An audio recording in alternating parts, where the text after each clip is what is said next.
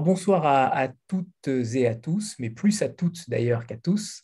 Euh, on a le plaisir aujourd'hui de recevoir une maison d'édition indépendante, strictement indépendante, et on en parlera euh, tout à l'heure évidemment euh, longuement, avec Marie Marchal, donc, qui dirige les éditions Gorge Bleue, basées à Strasbourg. C'est important, cet ancrage aussi régional. et deux autrices, Marie-Célène, qui nous offre un premier roman, Le silence qui cache la forêt, et Alexia Tamesilia, Alex, euh, pour les intimes, euh, qui nous présente un, essai qui s'appelle donc Vulve, dont on parlera évidemment longuement tout à l'heure. Bonsoir à, toutes. Euh, Marie, on va commencer par, par toi, puisque tu es l'initiatrice pardon, de, cette, de cette maison. tu as coordonné le prix hors concours, qu'on connaît pour la plupart pour son, pour son engagement pour les maisons d'édition indépendantes. Tu es libraire, tu as créé Gorge Bleue en 2019 alors, on aimerait savoir déjà quelle est la, jeunesse de ce projet euh, dans un monde de mastodontes éditoriaux qui est loin d'être évident. Pourquoi avoir décidé de, créer cette maison?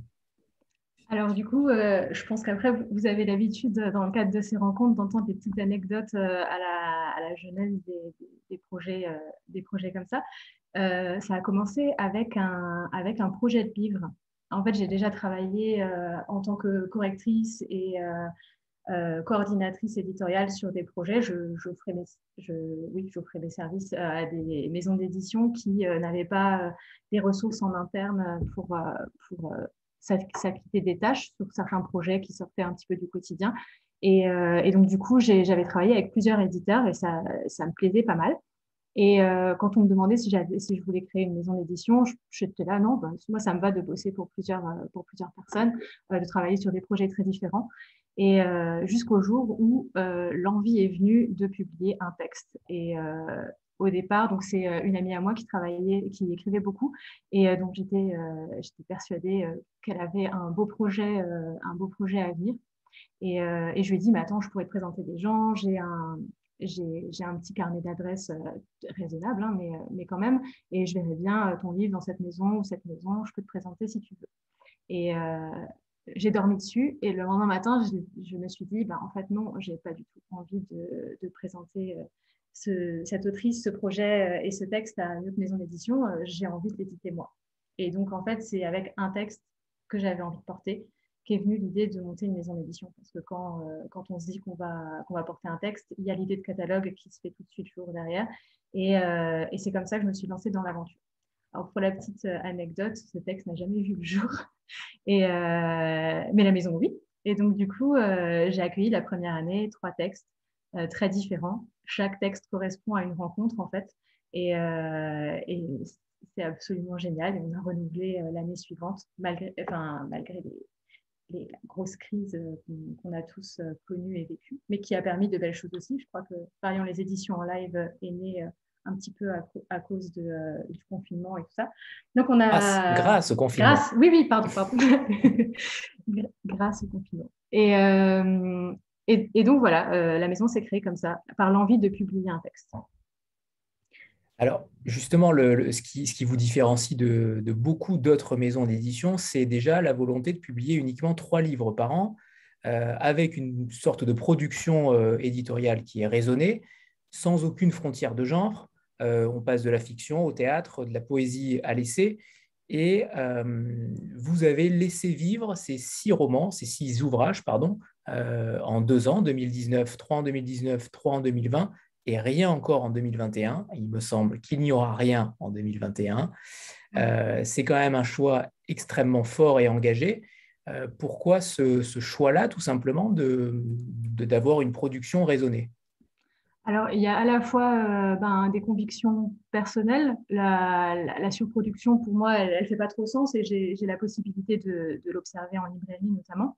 Euh, je me sens régulièrement, comme en ce moment à la rentrée littéraire, complètement dépassée par, euh, tout, ce qui, est produit et par tout ce qui sort. Et, et donc, du coup, pour moi, ça ne fait pas sens de sortir des textes si on ne leur donne pas l'occasion de, vivre, de rencontrer leurs auteurs, leurs lecteurs pardon, et leurs lectrices. Euh, et, donc, du coup, il y a ce côté d'engagement, donc contre la surproduction et aussi de la temporalité. Euh, je sors mes trois livres à chaque fois simultanément.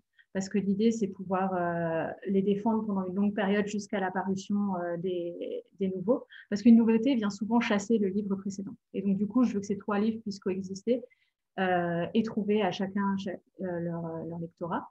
Et ensuite, on se concentre sur, on il y a des nouveautés qui arrivent, tout en continuant à défendre les livres d'avant.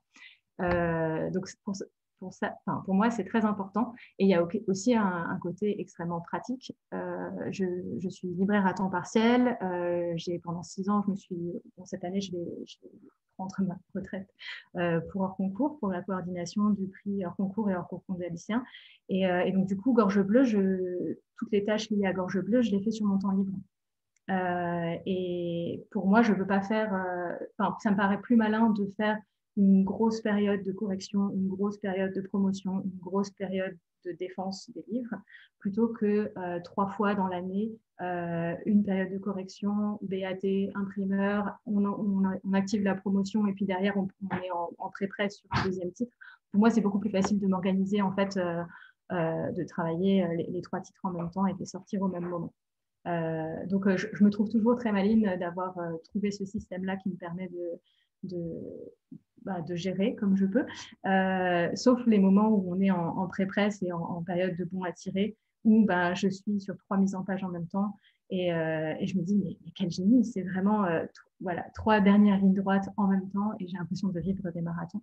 Mais, en vrai, je pense que c'est un fonctionnement qui, me convient, qui me convient pour l'instant. Et, euh, et, donc, du coup, trois livres, pareil, je ne peux pas en publier plus euh, raisonnablement parce que j'ai une quantité d'énergie limitée euh, et je, je, veux pouvoir les défendre correctement. Euh, les années précédentes, c'était un peu compliqué justement et je suis un, peu frustrée sur, euh, sur, justement le fait de n'avoir pas pu les accompagner comme j'aurais voulu les accompagner. Euh, c'est plus difficile de, quand on a une petite maison qui commence, qui n'a pas encore le vote de confiance de toute l'interprofession, qui n'a pas encore le vote de confiance de, de, d'un énorme lectorat, euh, de, de, continuer à exister en fait à un moment donné où euh, bah, il y a énormément de choses qui se passent. Euh, et donc voilà, mais c'est à la fois un engagement, pas trop, pas trop de livres, des tirages relativement, relativement faibles, enfin faibles. je tire entre 800 et 1000 exemplaires pour chaque livre en fonction de ce que je juge être sa, sa force commerciale pour pas avoir à gérer des stocks immenses. Et puis, je, m'occupe aussi de la diffusion et de la distribution. Donc, euh, voilà, je peux pas avoir, j'ai, pas la place d'avoir des stocks euh, gigantesques.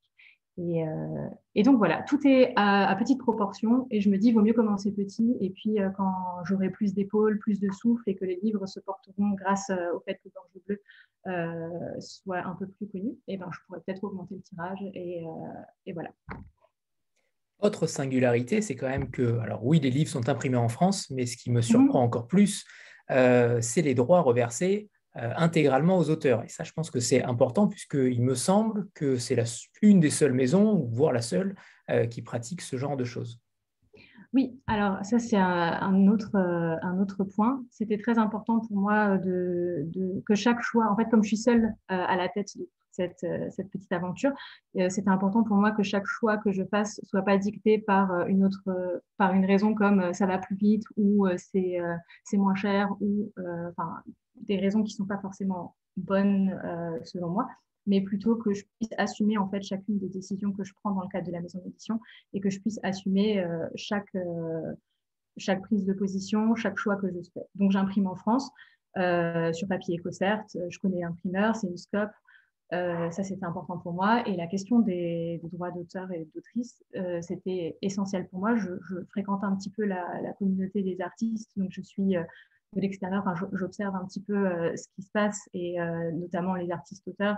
et je suis complètement... Enfin, voilà, c'est c'était compliqué pour moi de, reproduire des pratiques euh, qui, ne font pas sens pour moi.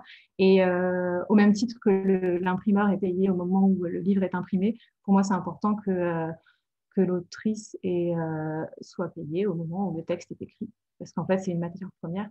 C'est une vision un peu, voilà, un peu marxiste, dans le sens où euh, pour, travail effectué, pour, euh, pour, le travail effectué, enfin, j'ai besoin de cette matière première pour faire des bouquins, et eh ben, je, je rémunère les gens. Alors, euh, comme j'ai des petits tirages, et que mes prix ne sont pas astronomiques, on, en revient à des, entre guillemets, petites sommes, mais ça, ça, ça, augmente mes, mes prix de, de publication d'environ un tiers. Mais, mais à mon échelle, ce n'est pas énorme, entre guillemets. Mais pour moi, c'est important. Et pareil, donc il y a le côté engagement et il y a le côté très pratique aussi, c'est que je m'occupe également de la compta. Et euh, pour moi, c'est plus facile de me dire, euh, une fois que, toutes les charges, elles sont, réglées, en fait, tout ce qui va rentrer euh, dans la caisse de la maison d'édition, c'est réinvesti dans les livres. Et j'ai pas d'édition des comptes à faire tous les six mois pour dire, ah ben là, toi, tu as vendu 40 livres en attendant, toi, tu en as vendu tant. Et en termes de comptabilité, c'est beaucoup trop compliqué pour moi. Donc, euh, c'est bien, c'est en lien le fait que à la fois ce soit en accord avec mes convictions et à la fois c'est beaucoup un gain de temps énorme pour moi de, de rémunérer euh, les, les, autrices en avaloir intégral en fait. Alors, c'est très technique, mais. Oui, pardon, mais, mais on, a, on, a, quasiment, je pense, euh, certains ont, compris, puisque ceux qui nous suivent sont habitués à ce langage éditorial auquel on était totalement étranger avant mars 2020 mais maintenant, certains sont plus habitués. Euh, je, rebondis sur ce mot autrice, euh, qui fait aussi l'objet euh, d'un chapitre de, Vulve d'Alexia Tamissilia. ce choix de ne publier que des femmes, alors qu'il me semble, tu aimes beaucoup les livres masculins, ou tu as aimé en tout cas les livres masculins, Comment ce choix s'est-il fait? Comment, euh, Pourquoi avoir décidé, euh, comme Dalva Édition d'ailleurs, qui aussi euh, publie que des autrices féminines, c'est le cas de le dire, pourquoi ce choix-là? Alors, il, y avait, y avait plein d'envies au moment de la création de la maison d'édition, des, des, prises de position. après, ne publiant que trois titres par an, je enfin, les, les, premiers textes qui me sont arrivés, j'ai fait les, trois premiers textes, c'était clairement des rencontres et il se trouvait que euh, voilà, c'était trois, euh, trois autrices.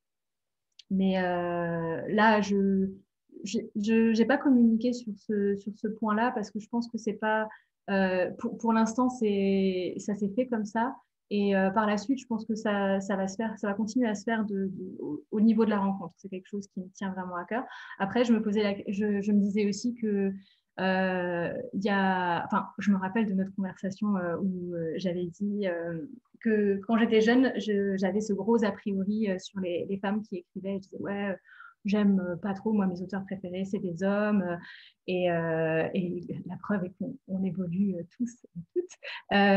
et je m'étais rendu compte que j'avais cet a priori-là sans avoir eu accès à énormément de, de femmes qui écrivaient. Alors après, j'ai toujours adoré Marguerite Duras et euh, j'étais là, ouais, mais voilà, elle, elle écrit comme un mec. Et, euh, je me rends compte que j'avais un discours, mais totalement euh, ben, genré. Et je sais pas si on écrit comme une femme ou on écrit comme un homme, ça, ça, ça fait moins sens aujourd'hui. Mais en termes de publication, je trouve que c'était important pour moi. Il me semble, à mon sens, que les écrivains hommes ont peut-être moins de difficultés à se faire publier. Et enfin, je me dis, je, alors il n'y a pas de je crois que je ne pense pas mettre de hiérarchie en disant euh, il y a euh, euh, les, les, les, femmes écrivent mieux que les hommes, ou, voilà, mais dans mon espace et l'espace que je veux créer au sein de la maison d'édition, en tout cas pour les deux, les deux premières parutions, c'était le cas. je voulais faire correspondre des voix qui, qui ne partaient pas forcément du même endroit, mais qui avaient quelque chose. Enfin, je voulais mettre en valeur la, la, diversité de ce que pouvaient proposer euh, les, plumes féminines, les plumes de femmes. Il y avait, un, il y avait quelque chose, j'avais remarqué, j'étais beaucoup frustrée, attention, je, suis en train de, retrouver toutes mes anecdotes dans ma tête, euh, je m'étais fait la remarque que euh, souvent on dit, ah oui, on a invité sur un plateau tel auteur de polar, tel historien, tel grand spécialiste, et puis cette, autrice femme, comme si femme était un, genre de littérature à part entière, en fait, et qu'on ne pouvait ni être historienne, ni spécialiste, ni... Euh, et, du coup, je m'étais dit, dans un corpus exclusivement composé de, femmes, euh, les, spécificités peuvent ressortir, parce que du coup, la question du genre ne se pose même pas. Euh, et, donc voilà, c'était un peu toutes ces réflexions qui étaient, qui étaient derrière mon raisonnement. Et, et comme bah, les choses évoluent et tout, là, l'année prochaine, donc je ne publie pas en 2021, en, voilà, en 2021, parce que j'avais eu exactement de nouveau une excellente idée de sortir des livres entre deux rentrées littéraires, ce qui n'est pas forcément le meilleur moment pour convaincre des libraires de lire. et, la presse de parler de livres, parce qu'on est ben, en plein soit à la fin des sélections, l'annonce des, grands prix littéraires, et on est à la préparation de Noël, et c'est ce pas des choix très intelligents. Et donc, les trois prochains livres sortiront en janvier 2002 pour la rentrée littéraire d'hiver. Et dans ces, dans ces trois prochaines publications, je vous fais j'ai pas encore commencé la communication sur, euh, sur ces trois prochaines publications, euh, il y aura un homme et il y aura euh, une personne non binaire publiée, notamment. Donc, je ne publie pas des femmes. Et pour, oui, et aussi, j'avais trouvé ma petite boîte de défense, c'était que dans Shakespeare la querelle, euh, euh, pas Shakespeare la mais pas de Bougie Bougie, qui est une pièce de théâtre que j'ai publiée euh, l'année dernière. la pièce de théâtre est signée par Alix et Sarah. Et Alice, c'est le, Alix, c'est le frère de Sarah. Donc, j'avais publié un homme déjà. Parfait, parfait. dans, cette, dans cette mouvance de rentrée littéraire où justement les prix littéraires ne sont décernés, ou en tout cas dans les listes qu'on voit, ne sont décernés qu'à des grosses maisons, excepté quelques prix comme le prix mémorable ou Wepler, euh, comment on arrive à exister, comment on arrive en tant qu'édition indépendante, éditrice indépendante, comment on arrive à exister et surtout comment on trouve de nouvelles voies? Est-ce que c'est véritablement uniquement des rencontres? Est-ce qu'on vous envoie d'ailleurs des manuscrits? Est-ce que vous commencez à recevoir des manuscrits? Oui, on voit. Alors, euh, pour la, première partie de la question, euh, j'aimerais bien avoir la, réponse de comment réussir à exister à l'époque des grands prix littéraires parce que je, je trouve ça assez compliqué. J'ai chaque année, j'ai un espèce de gros défi en plus du travail euh, éditorial classique. Euh, la première année, c'était la création de l'association, les statuts et compagnie. La deuxième année, bah, c'était entre deux confinements, c'était vraiment compliqué. Donc, c'était, euh, on, on, essaye de trouver d'autres moyens de faire parler des livres, puisque la première année, j'avais surtout bien marché grâce au lancement en librairie et au salon. Donc, vraiment, je pense qu'une des forces de Gorge Bleue, c'est la rencontre en direct. Et la deuxième année, on a été totalement privé. Le lancement en librairie a été annulé parce que l'annonce du deuxième confinement s'est faite euh, deux jours euh, avant la date de lancement de la deuxième fournée de livres. Et, euh, donc, du coup, cette année, je, me suis promis que j'allais faire une, communication beaucoup plus, pas agressive, mais en tout cas beaucoup plus intensive. Enfin, c'est mon, mon défi de cette année. Donc, je vais essayer de, réussir à exister. Je trouve ça très compliqué. en tant que libraire, je le vois, enfin, il y a les papiers sortent sur les mêmes livres. On a l'impression que sur les 531 livres, ou 500, je ne sais plus combien il y en a cette année. 522, euh, je crois. 522. Euh, on parle des 60 euh, mêmes, alors qu'il bah, y en a quand même beaucoup plus. Et c'est peut-être juste une impression, mais je, trouve ça assez compliqué quand on n'a pas une force de frappe énorme euh, de passer par les réseaux traditionnels de promotion. Donc, euh, quand moi, sur un tirage de 1000 exemplaires, je ne peux pas faire 500 euh, envois presse et 500 envois, 500 envois à des influenceurs ou des influenceuses ou à des libraires. C'est plutôt compliqué. mais l'année dernière, du coup, on, on essaye de s'adresser directement au lectorat. Euh, et on, essaie de trouver des moyens. Ce qui est génial, c'est que ben, j'apprends le métier sur le tas, euh, défi après défi. J'essaie de développer, de voir qu'est-ce qui fonctionne, qu'est-ce qui ne fonctionne pas, de trouver des nouvelles manières. Euh, l'année dernière, ben, le fait de pouvoir travailler avec Marie-Célène, qui est un peu mon gourou en termes de communication sur les réseaux sociaux, elle gère trop bien la création de communauté et compagnie et tout, ça m'a quand même permis d'ouvrir un petit peu les potentialités. Euh, et, pour moi, Instagram, par exemple, c'était, euh, enfin, je, pense que je n'avais pas conscience euh, de la force du réseau sur Instagram. et là, ce que vous faites avec Variant les éditions en live, c'est dingue. Les, lectures croisées, le fait d'avoir une audience qui suit et qui est curieuse. Enfin, c'est, je, trouve ça génial. Donc, j'apprends. Et, la deuxième partie de la question, c'était il y avait à la rentrée faire parler. Euh, C'était, même moi, je ne m'en souviens plus. Ah! Euh, Ce, n'est pas grave, ça, me reviendra. Mais euh, avant, avant d'entrer dans le vif du sujet avec les, les deux, les deux autrices qu'on a la chance de recevoir ce soir, comment s'est faite la rencontre avec elles deux, puisque ah Gorge Bleue, c'est une histoire de rencontre. comment avez-vous rencontré Marie-Célène et, et Alexia Tamessilia? Alors, euh, bah, je commence par Alexia, parce qu'en termes chronologiques, ça va satisfaire mon, cerveau et ma mémoire. Euh, du coup, alors Alexia, c'est une très belle rencontre de hasard. alors oui, j'ai une graphiste qui est à Besançon, qui s'appelle Caroline Pajot, qui a créé la ligne éditoriale, la ligne pardon, graphique de la maison d'édition. Donc, euh, on nous dit souvent que les livres sont très beaux. Euh, c'est un peu grâce, beaucoup grâce à Caroline. Euh, donc, Caroline habite à Besançon et à un moment, c'est une personne qui est avec moi depuis le tout, tout début de l'aventure. Et, à un moment donné, elle me dit Ah, mais il faut trop que je te présente quelqu'un. J'ai bossé avec elle sur, un documentaire. je trouve qu'elle écrit absolument divinement bien. Et donc, je dis Ok, d'accord. Elle habite Paris, je te file ses coordonnées, rencontre-la. Ok. Euh, et, donc, du coup, j'ai. Euh, Alexia, tu me, dis si je me, tu me dis si je me trompe pas. OK. Et, euh, donc, du coup, on, convient d'un rendez-vous sur Paris. on boit un café et, on commence à discuter. Et il se trouve que ben, Alexia n'avait pas un livre déjà fini qu'elle cherchait à faire publier, mais elle avait huit projets, deux bouquins. elle a, ouais, moi j'ai envie d'écrire sur ça, sur ça, sur ça, sur ça. J'arrive pas à y mettre en gros, j'écris sur quoi? Dis-moi, on, réfléchit et tout, et puis euh, on trouve un sujet, on fait un livre. Je OK. Et donc, du coup, euh, je crois qu'on s'est échangé plusieurs euh, tableaux Excel où on a fait le, tri des, différents sujets qui pouvaient se croiser, de, la méthodologie à, aborder. Enfin, ça, c'est vraiment Alexia qui s'en est chargée. Parce que, bon, je pense que du coup, vous, parlerez un petit peu de, son cursus à Alexia, mais elle anime les ateliers euh, d'écriture féministe langue de lutte. Elle a l'habitude euh, de gérer euh, la parole de groupe. et j'ai déjà assisté à un des ateliers, c'est trop génial, elle arrive à faire sortir plein de choses. Et, donc, du coup, bah, la méthodologie de, de Bulle va vu le jour.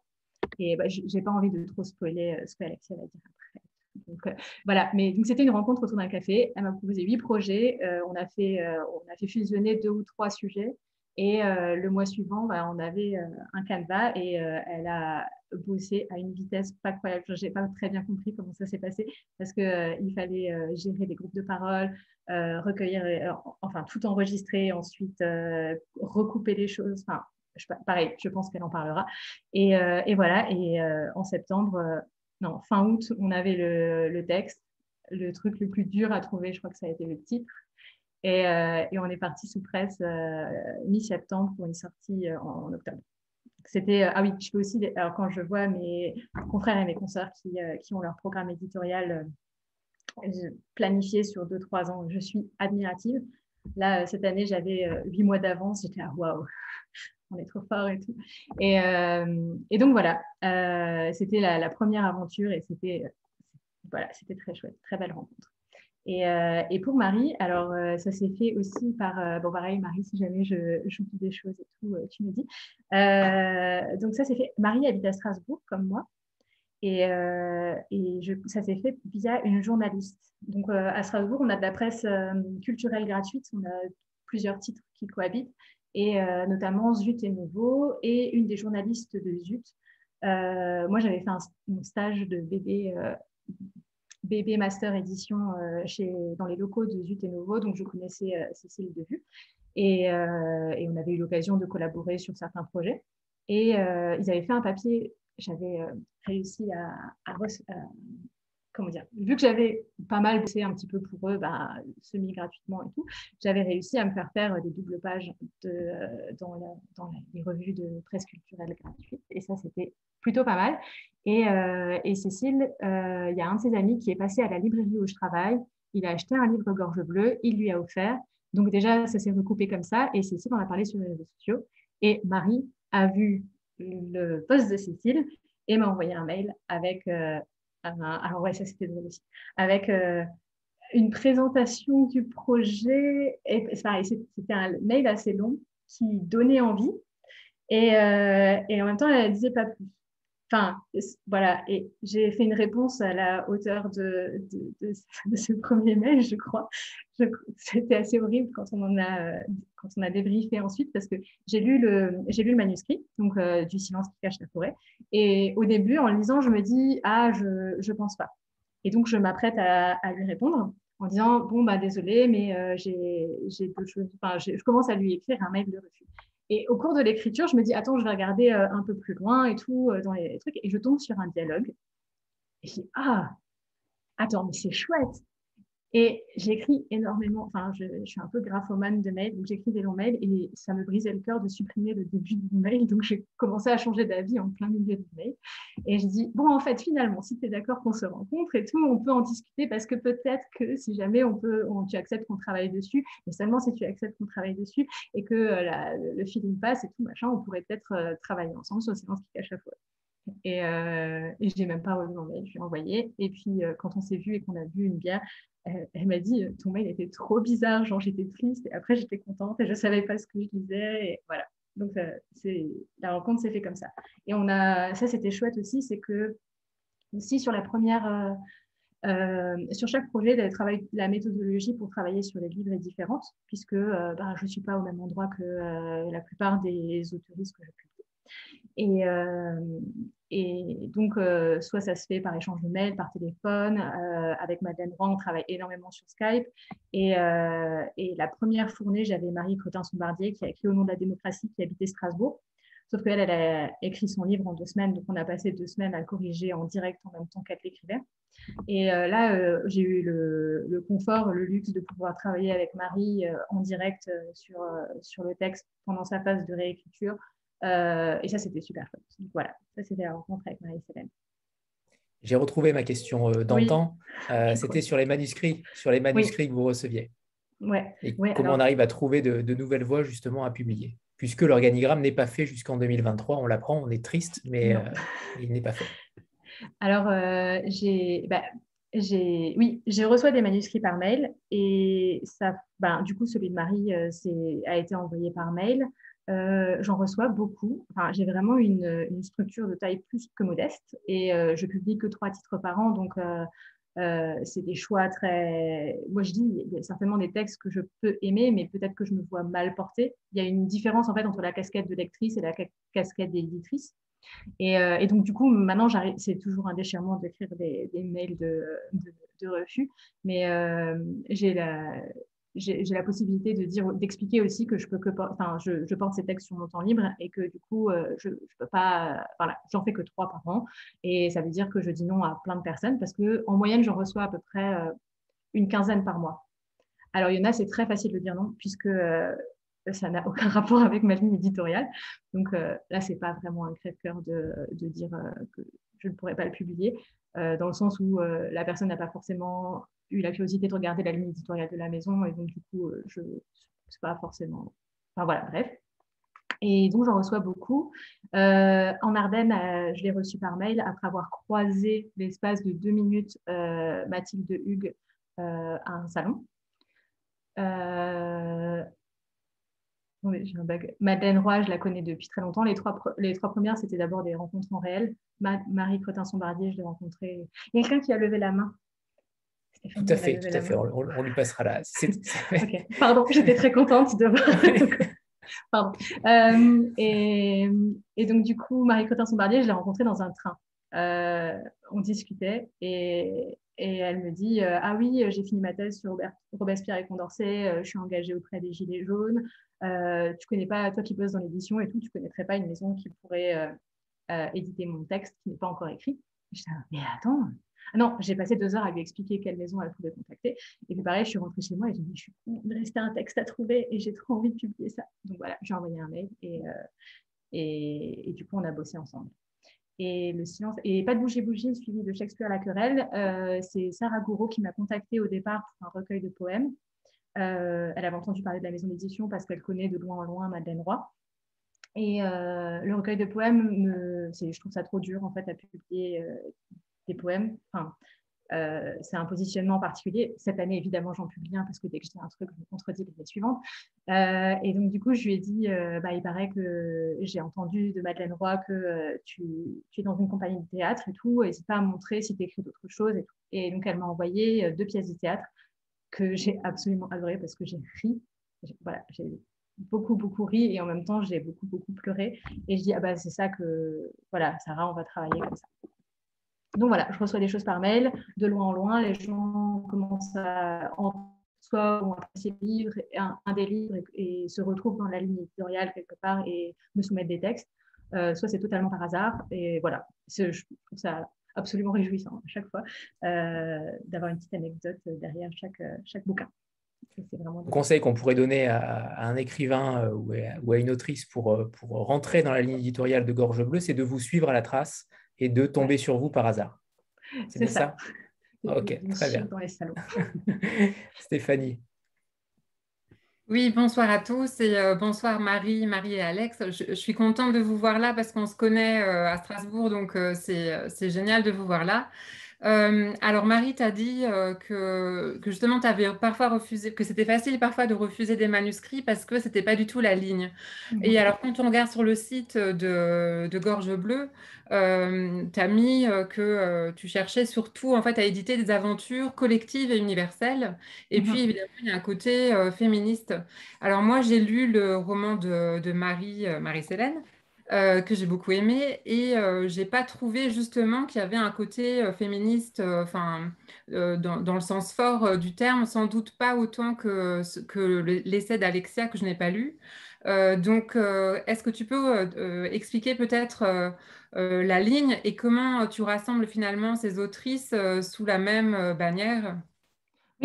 Euh, alors, pour revenir sur la, euh, juste un instant sur le, le, fait de la, ligne éditoriale, quand je dis c'est facile de dire, de dire non, j'avais un exemple très simple en tête. C'était euh, un monsieur qui m'avait envoyé trois recueils de poèmes et qui m'avait juste écrit dans le mail Bonjour, merci de publier mes poèmes, au revoir. Et donc C'était moi. Non, c'est pas vrai. vous avez un pseudo aussi. Donc là, c'est très facile de dire non. Euh, et, voilà. Mais euh, oui, donc du coup, le, il me semble que les. Alors, tous les textes ne sont pas des textes féministes. Par exemple, Au nom de la démocratie, ce n'en est pas un. Et je ne crois pas que c'est écrit euh, quelque part. Enfin, quand les textes sont féministes ou, enfin, où les autoristes se revendiquent du féminisme, je l'écris. Mais je crois, euh, il me semble pas que c'est écrit sur, sur, le site que c'est des textes féministes. Mais euh, et du coup, c'est plus dans le fonctionnement de la maison d'édition euh, que on peut dire. Euh, oh, ouais. Et par contre, le, oui, l'idée du collectif. Bon, alors du coup, la ligne éditoriale. des, pour moi, c'est important des textes qui renvoient. Enfin, en tant que lectrice, j'aime pas particulièrement le récit de soi qui est quelque chose que je vois beaucoup passer en, librairie. Et euh, pour moi, c'était important d'avoir euh, une extrapolation, un, texte qui, euh, même s'il parle d'un individu unique, puisse parler au grand nombre et, quelque chose d'universel. Et j'ai besoin de, de, de, porter des textes qui disent quelque chose sur le monde, qui portent vraiment quelque chose de ce qu'on est en train de vivre. Pour moi, il y a une idée de, en français, en allemand, c'est Der Zeitgeist, dit Zeitgeist, je n'ai plus mes, genres en allemand, euh, c'est l'air du temps. Et pour moi, euh, euh, je trouve que dans chaque œuvre qui est portée par un artiste, donc le, prisme de l'artiste en fait, qui, est un art, qui est un, artisanat, un travail, donc les, auteurs parviennent à mettre en mots des choses. On est tous le produit d'une époque et pour moi c'est important. Enfin, je, veux porter des, textes. Je m'intéresse à ce que les, ce que l'époque dans laquelle on est en train que l'époque dans laquelle on est en train de vivre pousse les auteurs et les autrices à produire comme texte. Et, euh, et donc du coup, ça donne souvent des choses. Euh, euh, là, je ne sais pas si je peux déjà faire une, une espèce de règle générale puisque j'ai publié que six textes, neuf textes à venir, mais, mais ça donne des choses qui, même si on, est par le prisme d'un seul individu, ça, ça, peut parler au collectif. Euh, sans être dans l'exploration vraiment de soi. Est-ce que j'ai répondu totalement à la question Oui Oui. Ça a l'air, mais elle relève la main. Oui, oui en fait, euh, euh, en fait oui, très bien répondu, mais le, rapport en fait entre Marie et, et Alex, par exemple, parce que ça saute pas aux yeux. Oui, évidemment. Les, œuvres euh, entre elles, si on prend ces deux-là, euh, elles sont très différentes de par le sujet, euh, de par le traitement, de par le genre, de par le format. mais au sein du catalogue, ce sont deux œuvres qui disent quelque chose sur le monde qu'on est en train de vivre. Pour le monde qu'on est en train de vivre, l'époque qu'on est en train de vivre et le monde dans lequel on vit. Euh, pour moi, le livre, euh, le roman de Marie, il m'avait pas mal touchée en tant que personne qui vit euh, en Alsace. Je me considère comme, moi je suis une enfant du, du, de la libre circulation des personnes, de l'espace Schengen. Euh, je vais faire mes courses en Allemagne, je traverse le pont euh, et je vais aller chercher mes produits de beauté euh, parce qu'ils sont beaucoup moins chers en Allemagne, la bière et les alcools aussi, ils ont beaucoup moins de, taxes. et donc pour moi, la, notion de frontière me, me, parle pas trop et pourtant mon grand-père grand était, était un malgré nous. Ma grand-mère, elle, elle, elle, elle, elle ne parlait pas français, elle parlait uniquement alsacien. Et c'est vrai que en tant que libraire, en tant que personne qui traîne beaucoup dans les librairies. Euh, je lève souvent les yeux au ciel quand je lis des choses euh, sur le 50e, 60e, 70e anniversaire, enfin, tous les ans, toutes les décennies. En fait, éditorialement, on est, euh, on est submergé par les, livres qui font rapport à cette qui ont rapport avec cette fameuse Deuxième Guerre mondiale. On est dans un territoire qui est très propice à ça. et c'est vrai que j'ai toujours une réaction de rejet par rapport à ça, puisque je ne me sens pas concernée. Et je trouvais ça j'ai été très déstabilisée et c'est ça qui m'a vraiment intéressée, de savoir qu'est-ce qu'on peut produire comme œuvre aujourd'hui quand on est euh, autrice contemporaine un peu de la génération, euh, bah, de ma génération, et euh, qui disent quelque chose sur la, Deuxième Guerre mondiale, le rapport au territoire, les femmes pendant la Deuxième Guerre mondiale. Et voilà, c'était ça qui m'avait vraiment touchée dans ce texte-là et qui avait un rapport pour moi avec le, collectif. Après, c'est ultra, euh, du coup, c'est très, très euh, lié à mon point de vue et mon ressenti des choses. Euh, j'ai pas de j'ai pas de comité de lecture et donc du coup c'est vrai que les liens ils font sens dans ma tête je sais pas si, il faudra qu'on regarde l'année prochaine avec le catalogue de neuf comment au sein du même catalogue ces textes qui sont très différents les uns des autres arrivent à cohabiter pour moi, ils font sens et c'est peut-être euh, le. Je vois vraiment la maison comme un espace et à l'intérieur duquel j'accueille, entre guillemets, euh, je, voilà, j'accueille des textes, j'accueille des auteurs et des autrices. Et, euh, et maintenant, à l'intérieur de cette maison, les échos, les correspondances se font ou pas. Et mais voilà. Il y a des Alex, Alex a levé la main. Elle voulait vous, elle voulait t'arrêter, Marie, je crois. Dis-moi, Alex. Non, je voulais pas t'arrêter. Je voulais euh, peut-être éventuellement compléter euh, la réponse, si je peux. Enfin, je sais pas si euh, en fait. Bien sûr, bien sûr. ou s'il faut parler à la fin. Tout est possible. J'espère. sur la notion de, livre féministe, je, me permets juste d'ajouter que je pense qu'il y a plusieurs façons d'être féministe, qu'il y a c'est des, des, idéologies qui sont plurielles et que pour moi, un livre féministe, ça peut être un livre qui en parle frontalement, euh, comme Vulve, qui se revendique clairement et radicalement euh, euh, de cette idéologie-là. mais ça peut être aussi fait de façon plus subtile et intelligente, qui permettra de s'adresser à, aussi à d'autres personnes. Et là, je parle vraiment sous le contrôle de, Marie, que, des, des maris.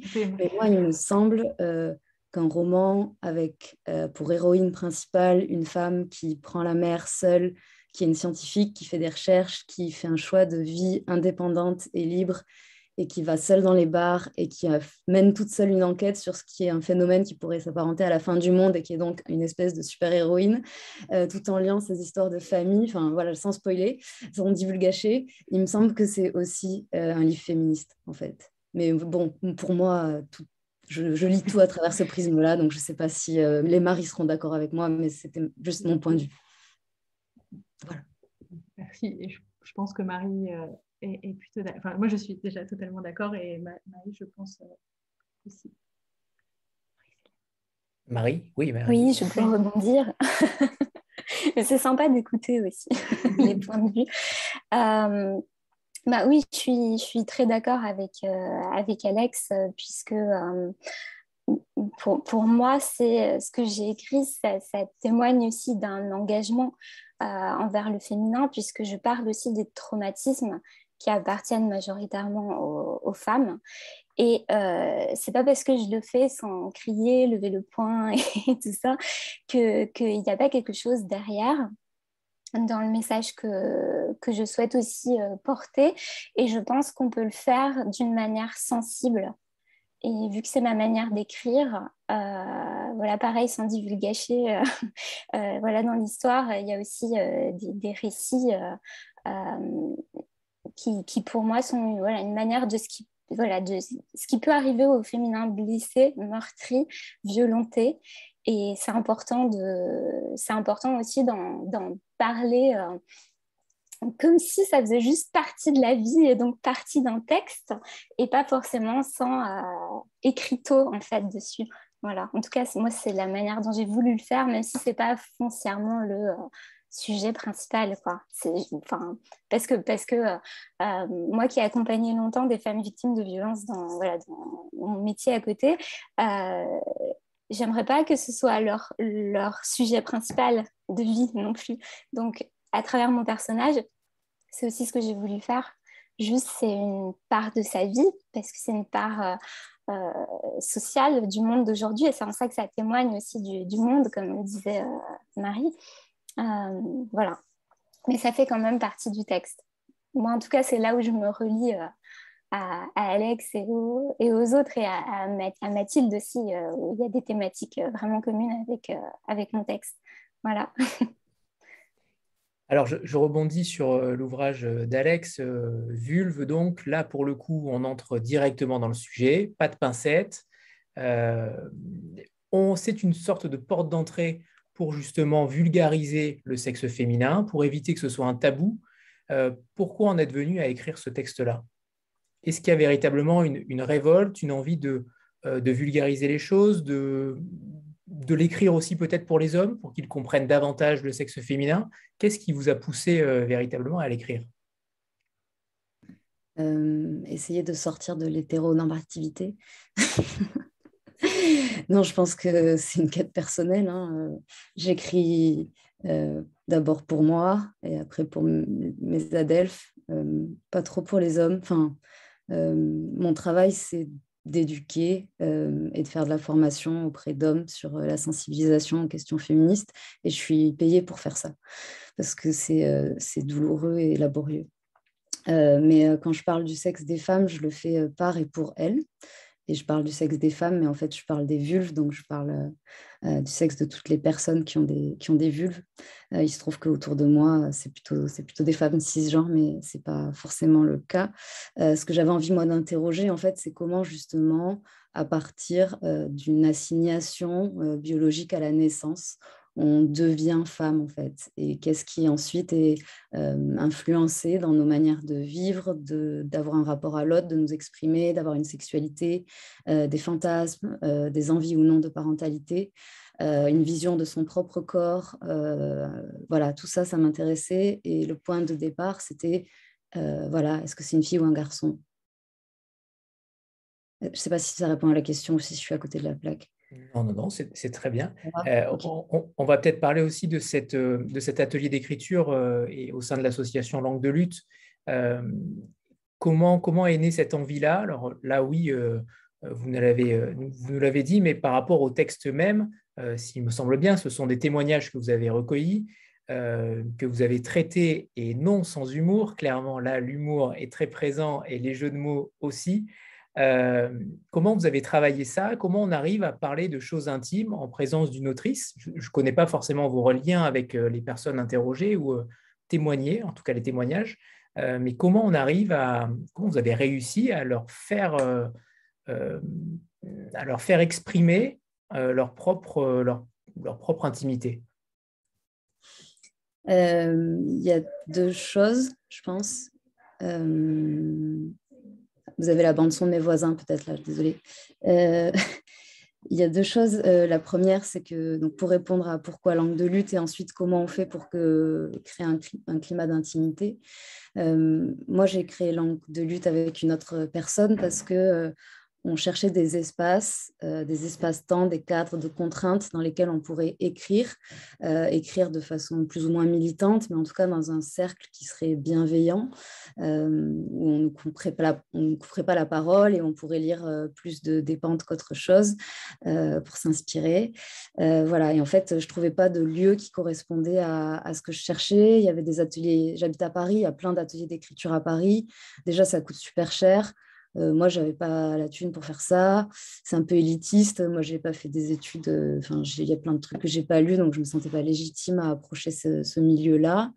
voilà. Et puis souvent, c'était un milieu où, où, je trouvais pas assez de, de sororité ou d'adelphité. Donc c'est comme ça qu'on que, a lancé euh, les ateliers langue de lutte. Euh, et en fait, grâce à ça, j'ai appris à, gérer des, groupes de parole. Euh, et j'aime beaucoup écouter. voilà, donc je pense que j'ai développé cette, cette capacité-là de médiation et d'écoute. Et pour Vulve, en fait, j'ai repris cette méthodologie en fait qu'on fait en atelier d'écriture, de proposer des sujets, des contraintes et que chaque personne qui était là, d'abord, écrive dans son coin avant de partager avec le groupe, de façon à ce que le débat ne converge pas vers une espèce d'opinion un peu tiède et consensuelle, puisque c'est ce qu'on fait parce qu'on veut juste être aimé et, bien s'entendre, surtout quand on a été socialisé comme une femme, on ne va pas aller vers le conflit. voilà, donc ça permettait en fait de conserver des marginalités d'idées. et puis ensuite, comment on fait pour, bah, pour, que, les gens parlent autour de nous. Euh, ce n'est pas forcément des personnes que je connaissais, certaines oui, d'autres non.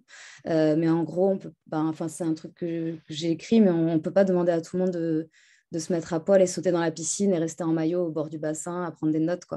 Donc, euh, du coup, je me suis aussi beaucoup livrée. donc, il y a plein, c'est très pratique parce a, vu que tout est anonyme, il y a plein de trucs qu'on ne sait pas que c'est moi qui les dis en fait. voilà, donc euh, en fait, dans les, dans les retranscriptions, il y a ma voix et il y a celle des autres. C'est des discussions aussi. Et, justement, euh, par rapport à, cela, pourquoi avoir, euh, avoir choisi l'humour comme, comme vecteur principal Parce que ce n'était pas forcément évident, ça aurait, ça aurait pu être un essai très académique. pour le coup, ça ne l'est pas. on est davantage sur sur euh, arriver à tout simplement faire encaisser les choses à des gens qui ne sont pas forcément adeptes du vocabulaire, et on parlera du langage tout à l'heure euh, après, euh, après avoir passé la parole à Marie, mais il y a beaucoup de questions par rapport à cet ouvrage, mais, mais pourquoi l'humour? Est-ce que c'est quelque chose que vous faites naturellement? On vous sent farceuse, on vous sent facétieuse dans l'ouvrage, et, et c'est plutôt surprenant sur un sujet comme celui-ci. C'est marrant parce que en fait, quand vous dites pourquoi l'humour, ça me rappelle cette scène euh, de 99 francs. Je ne sais pas si vous avez vu ce film, où euh, il y a euh, un, publicitaire qui propose une pub à son client. C'est une pub qui est drôle et, le client lui dit Ouais, ok, mais pourquoi l'humour? et l'autre, il dit, bah, je sais pas, pour toi, pour moi, les gens, ils aiment bien rigoler, ça leur fait du bien, non Ils en parlent au travail après. voilà, donc du coup, ça me fait juste penser à ça, ça me fait rire. Mais sinon, euh, je pense que ça permet de rendre les choses accessibles. Euh, moi, je travaille aussi euh, avec une BDiste, Emma, qui, je pense, utilise aussi l'humour pour que justement ces messages-là, ben, voilà, ils soient plus accessibles. Ça permet de, vulgariser des propos, de, de, parler de choses qui ne sont pas forcément rigolotes. Moi, je fais des formations sur les violences euh, sexuelles et, j'arrive à, faire euh, en sorte que les gens ne sortent pas en pleurant. Euh, donc voilà, je pense que c'est important de s'amuser et aussi de se dire que le féminisme et la lutte, ça peut être quelque chose de très joyeux. C'est une très bonne réponse. Ouais, ça va, c'était mention sortie là. Euh, Marie-Célène, je ne vous vois pas encore, c'est bon. Oui, je vous vois, c'est bon. Euh, alors, le silence qui cache la forêt, pour le coup, euh, j'ai cru comprendre que le chemin jusqu'à l'édition était, fut long et, et, difficile. Et là, en 2020, deux ouvrages qui sortent. le début d'une grande aventure. Vous animez un podcast, vous êtes thérapeute, j'aimerais savoir comment euh, toutes ces activités euh, arrivent à, s'agréger ensemble. Alors, le silence qui cache la forêt, ça n'a pas forcément été une longue aventure. c'est mon aventure éditoriale à moi qui a été longue, puisque j'ai mis dix ans avant de réussir à être édité. mais il y a eu deux romans avant qui n'ont pas été édités. au final, le silence qui cache la forêt, ça n'a pas été si long que ça. J'ai rencontré Marie euh, assez vite, on va dire, par rapport au délai hein, de, voilà, d'un, écrivain qui cherche un éditeur. Euh, et, euh, et ben, évidemment, on est, on est quand même bien obligé de, de, de, gagner sa vie quand on écrit des livres aussi et qu'on essaie. Et, et en fait, comment j'en suis venue à accompagner les autres? Je ne peux même pas répondre sincèrement. Mais en tout cas, euh, ça m'a permis de côtoyer, j'en parle un peu au passé parce que là, euh, euh, j'écris surtout, en fait. Je ne fais plus, je suis plus thérapeute, j'ai arrêté. mais ça m'a vraiment permis de, de toucher à beaucoup de sensibilités humaines, à apprendre en profondeur plein de, de, subtilités de la psyché qui ne m'étaient pas permise d'avoir avec juste mon expérience personnelle. Euh, j'ai beaucoup écouté, euh, j'ai beaucoup écouté les autres. Si je sais comment je suis devenue thérapeute, en fait, c'est parce que je, menais des ateliers d'écriture euh, aussi d'écriture ben, autofictionnelle en fait à l'université de Nancy à l'époque. Donc ça, on remonte à il y a longtemps, 2009 je crois. Et on a commencé à me confier plein de choses hyper personnelles et je savais que j'avais pas le droit d'être davantage présente parce que je n'étais pas formée. Et du coup, j'ai voulu me former pour pouvoir accueillir euh, toutes ces écritures de l'intime. Et euh, voilà, donc c'est comme ça, c'était déjà finalement l'écriture qui, qui, a enfin, voilà, qui m'a ouvert la porte à, à, à l'humain, sa psychologie et tout ça. Et, euh, et, voilà, et comment aujourd'hui ça, enfin, tout ça coexiste ben c'est, euh, je, voilà, j'ai décidé, euh, j'ai décidé il y a quelques temps de, de, me dire, et si on pouvait être poétesse entrepreneur? Et donc, je me lance le défi. On, se tient au courant dans quelques années. Est-ce que, est-ce que ça fonctionne ou pas? Mais oui, j'anime, j'anime une communauté sur Instagram aussi qui s'appelle La Maison Célène, où du coup, j'essaie euh, de enfin voilà mon truc en fait c'est de dire l'imagination la fiction euh, l'art ça, c'est ça qui va nous faire du bien c'est ça qui va nous sauver entre guillemets surtout dans la période où on, est. Et euh, j'avais été formée à la bibliothérapie avec Régine de Tandel qui est aussi autrice je ne sais pas si certains la connaissent qui est chez Actes Sud me semble-t-il je ne dis pas de bêtises euh, et, donc voilà, à ses côtés aussi, j'ai appris que euh, la littérature, la fiction, et là je ne parle pas de développement personnel, même si j'en écris aussi, euh, peut vraiment, vraiment, vraiment faire, faire du bien. Et donc en fait, il y a une part de moi qui véhicule le message et une part de moi qui essaye aussi d'écrire des récits qui peuvent faire du bien. Voilà en gros comment ça cohabite dans ma vie aujourd'hui. Alors, pour ceux qui n'ont pas encore lu euh, Le silence qui cache la forêt, euh, ce, travail sur Anna, sur cette météorologue, pas simple à dire, euh, qui traverse cette tempête justement inexplicable, comment vous l'avez travaillé? Pourquoi elle est apparue à un moment donné pour un premier roman? Puisque c'est toujours intéressant de, connaître la la de la création des personnages. Et pour le coup, celle-là, euh, cette Anna, c'est quand même une femme extrêmement euh, forte et féministe. oui, on va le dire pour, euh, pour Alex et bien sûr. Mais, mais, mais c'est intéressant de savoir comment un personnage vient à vous. Il y a forcément un petit peu de vous dedans, j'imagine, mais pas forcément totalement. Comment elle est, comment elle est arrivée à vous? Alors, je me faisais justement la, la réflexion il y a quelques jours que finalement, enfin moi qui ai aussi euh, appris l'autofiction à des, étudiants et tout ça, euh, je me fais la réflexion aujourd'hui que finalement j'ai l'impression qu'on se met euh, dix fois plus à nu quand on témoigne de notre imaginaire plutôt que quand on raconte notre vie. Euh, parce que finalement, quand on fait un récit de soi, euh, j'ai l'impression aussi qu'on le contrôle, qu'on censure ce qu'on ne veut pas montrer, qu'on... Enfin voilà. Et du coup... Euh, Excepté Christine Angot. Oui. ah bah oui, non, mais il y a, voilà, il y, a, des personnes qui le font brillamment et, et, et, voilà, et c'est autre chose. Mais et je trouve, moi j'aimerais bien connaître aussi la part d'imagination de Christine Angot, ceci dit.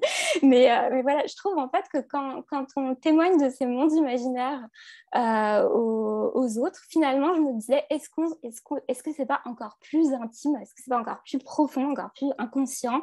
Euh, Parce que Anna et moi, on se ressemble pas tellement, tellement. D'ailleurs, des, proches à moi qui ont lu le livre m'ont dit, mais j'espère que tu ne ressens pas cette solitude, sinon on est désolé, viens faire un câlin, quoi. Mais, mais voilà. donc, comment, en tout cas, comment elle est apparue bah, C'est vraiment un livre que, que j'ai écrit en me laissant porter.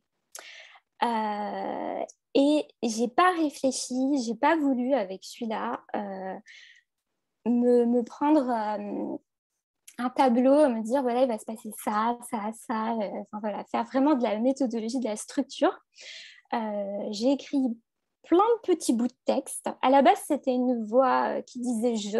D'ailleurs, le texte que j'ai envoyé à Marie, c'était écrit à la première personne, donc ça ressemblait euh, pas forcément au livre qui est sorti. Et euh, c'était une voix qui s'adressait à quelqu'un, on ne savait pas qui. Moi-même, je ne savais pas qui était ce personnage, je ne savais pas à qui elle s'adressait, mais je l'ai laissé parler. C'est un livre que j'ai eu envie de commencer après les, attentats de Paris. Et parce que à ce moment-là, en fait, euh, donc moi j'avais mon, cabinet de thérapeute où je m'occupais justement de femmes victimes de violences. Et à ce moment-là, qu'est-ce qui s'est passé? Ben, Il y a eu euh, les attentats et là, d'un coup, bim, plein de personnes qui viennent parler de leur drame individuel à eux, qui n'avait rien à voir avec le drame collectif euh, des attentats, qui était beaucoup voilà, des récits euh, enfin pour eux c'était pas des récits c'était des, souvenirs quoi euh, malheureusement euh, de violences sexuelles etc de, harcèlement enfin tout ce ce qui se passe malheureusement encore beaucoup dans, notre monde. Et, et, là, je me suis dit, mais il y a un lien en fait entre les deux. C'est comme si le fait qu'il y ait un drame collectif, ça a ouvert des brèches pour tous les petits silences individuels qui ont aussi envie de s'exprimer. Et donc voilà, je suis partie de là et, et, y a, et voilà, j'ai laissé euh, couler la plume, on va dire, pour, euh, pour euh, faire parler Anna.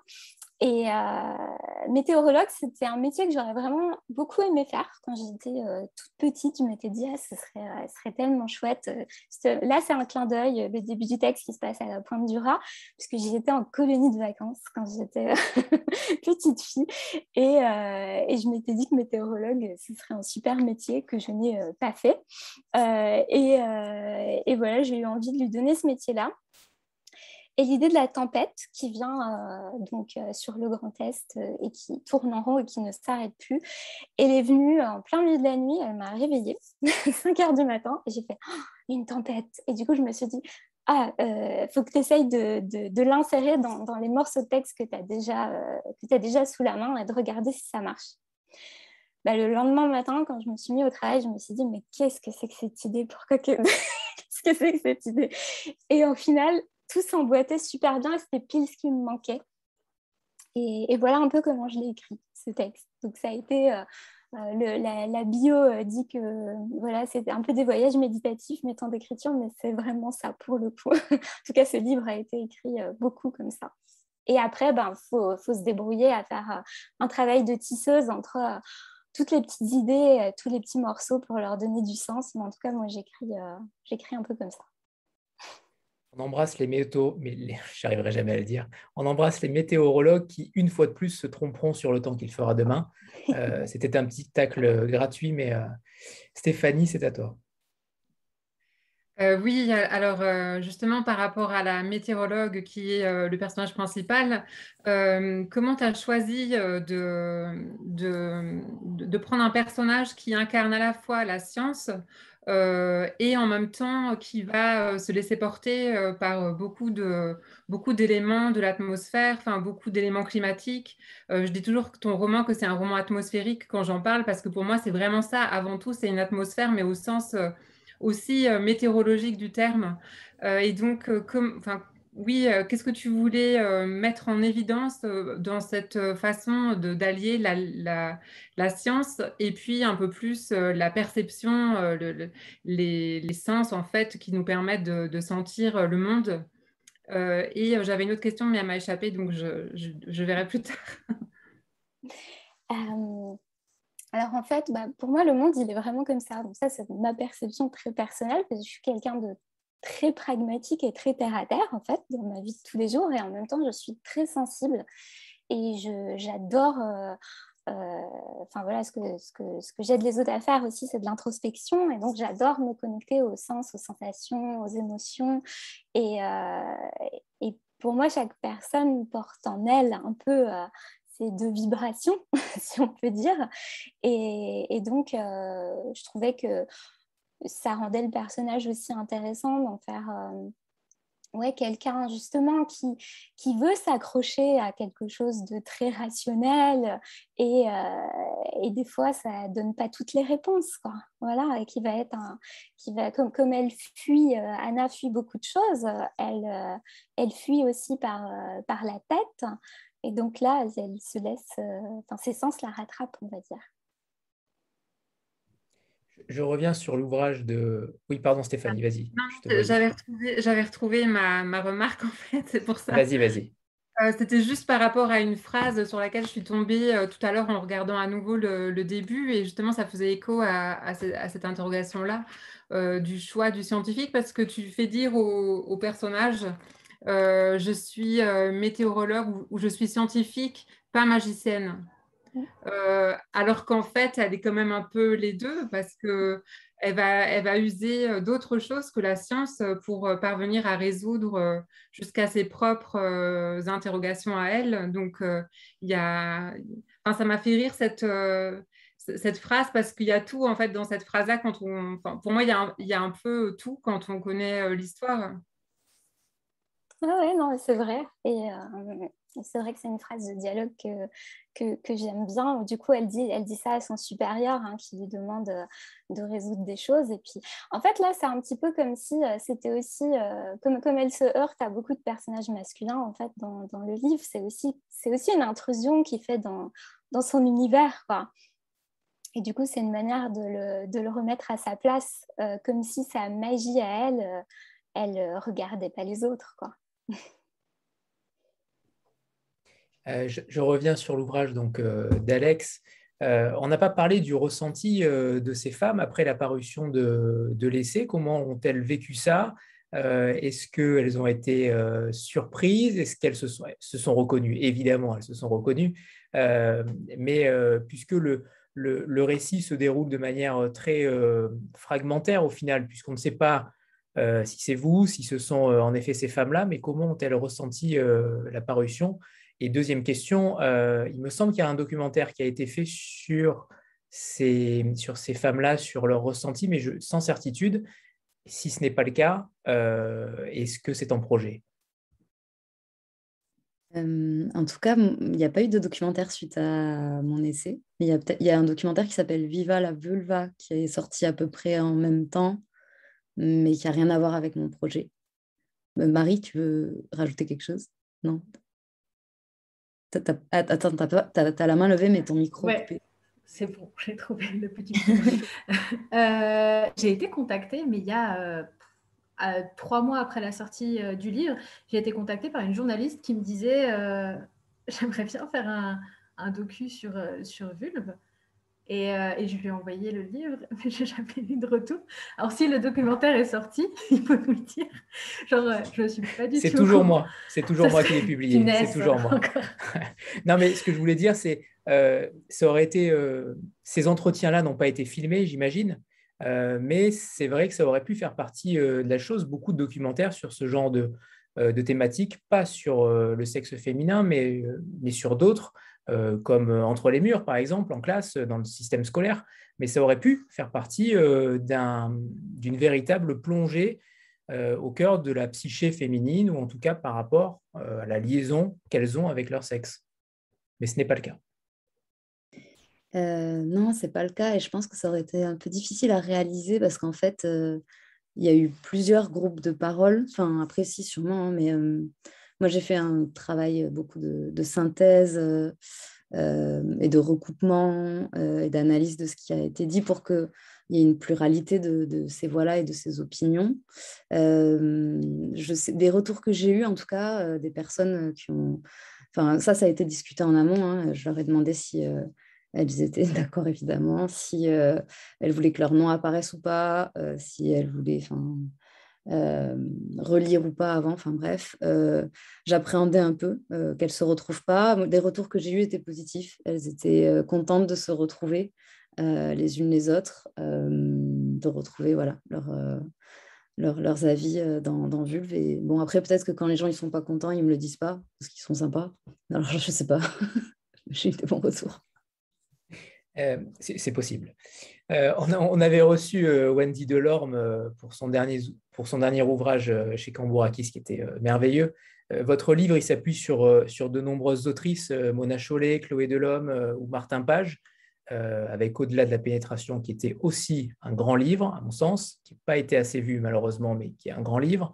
Euh, comment vous envisagez, euh, l'avenir de la littérature sur le sujet, sur ce sujet-là, sur le sexe féminin? C'est drôle que vous parliez de Wendy Deland parce que je l'ai vue hier soir sur scène. elle faisait une performance et je suis très, très, très fan de, de son travail. Et je pense que, alors, l'avenir de la littérature sur, euh, sur les vulves, je ne sais pas. Je pense que peut-être que c'est un sujet euh, dont on a assez parlé. Enfin, les monologues du vagin, c'est sorti il y, a, il y, a, 20 ans, donc peut-être que, peut que c'est bon, là, on peut passer à autre chose. Mais euh, en tout cas, je pense qu'il y a une littérature féministe et, et militante autour de ces sujets-là qui peut s'organiser de façon collective. Et euh, moi, c'est ce genre de projet qui m'intéresse, c'est euh, les collectifs euh, d'autrices sœurs qui, voilà, qui partagent des connaissances, des ateliers, qui font croiser des performances.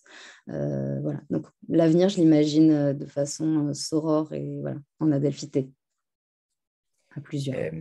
ce qui, ce qui m'a beaucoup intéressé dans votre, dans votre essai, c'est cette question du langage. Parce que dès le début, page 23, vous parlez de euh, de renverser le genre, euh, et notamment, oui, c'est ça, euh, de renverser le genre, de renverser le genre, de renverser cette règle qui met le masculin dominant ah par rapport, en tout cas la primauté du masculin par rapport au féminin. Et vous suggérez à un moment donné, si j'ai bien compris la phrase, que ceux qui sont contre cette règle seraient misogynes. Est-ce que c'est véritablement aussi puissant? Est-ce qu'il n'y a pas une certaine nuance à apporter? Et la deuxième question euh, serait dans, dans quel cadre euh, le langage impacte-t-il la, rupture d'égalité entre femmes et hommes? Euh, Alors déjà, je crois que ce qui ne se dit pas n'existe pas. ce qui ne s'écrit pas n'existe pas. Donc c'est pour ça que c'est important. pour m'appuyer sur, une, sur Chloé Delhomme, elle dit voilà, les femmes en France, c'est 30% des écrivaines qui possèdent le langage, possèdent le pouvoir. Euh, donc je pense qu'il y a un, vrai euh, enjeu politique à s'approprier ces mots-là.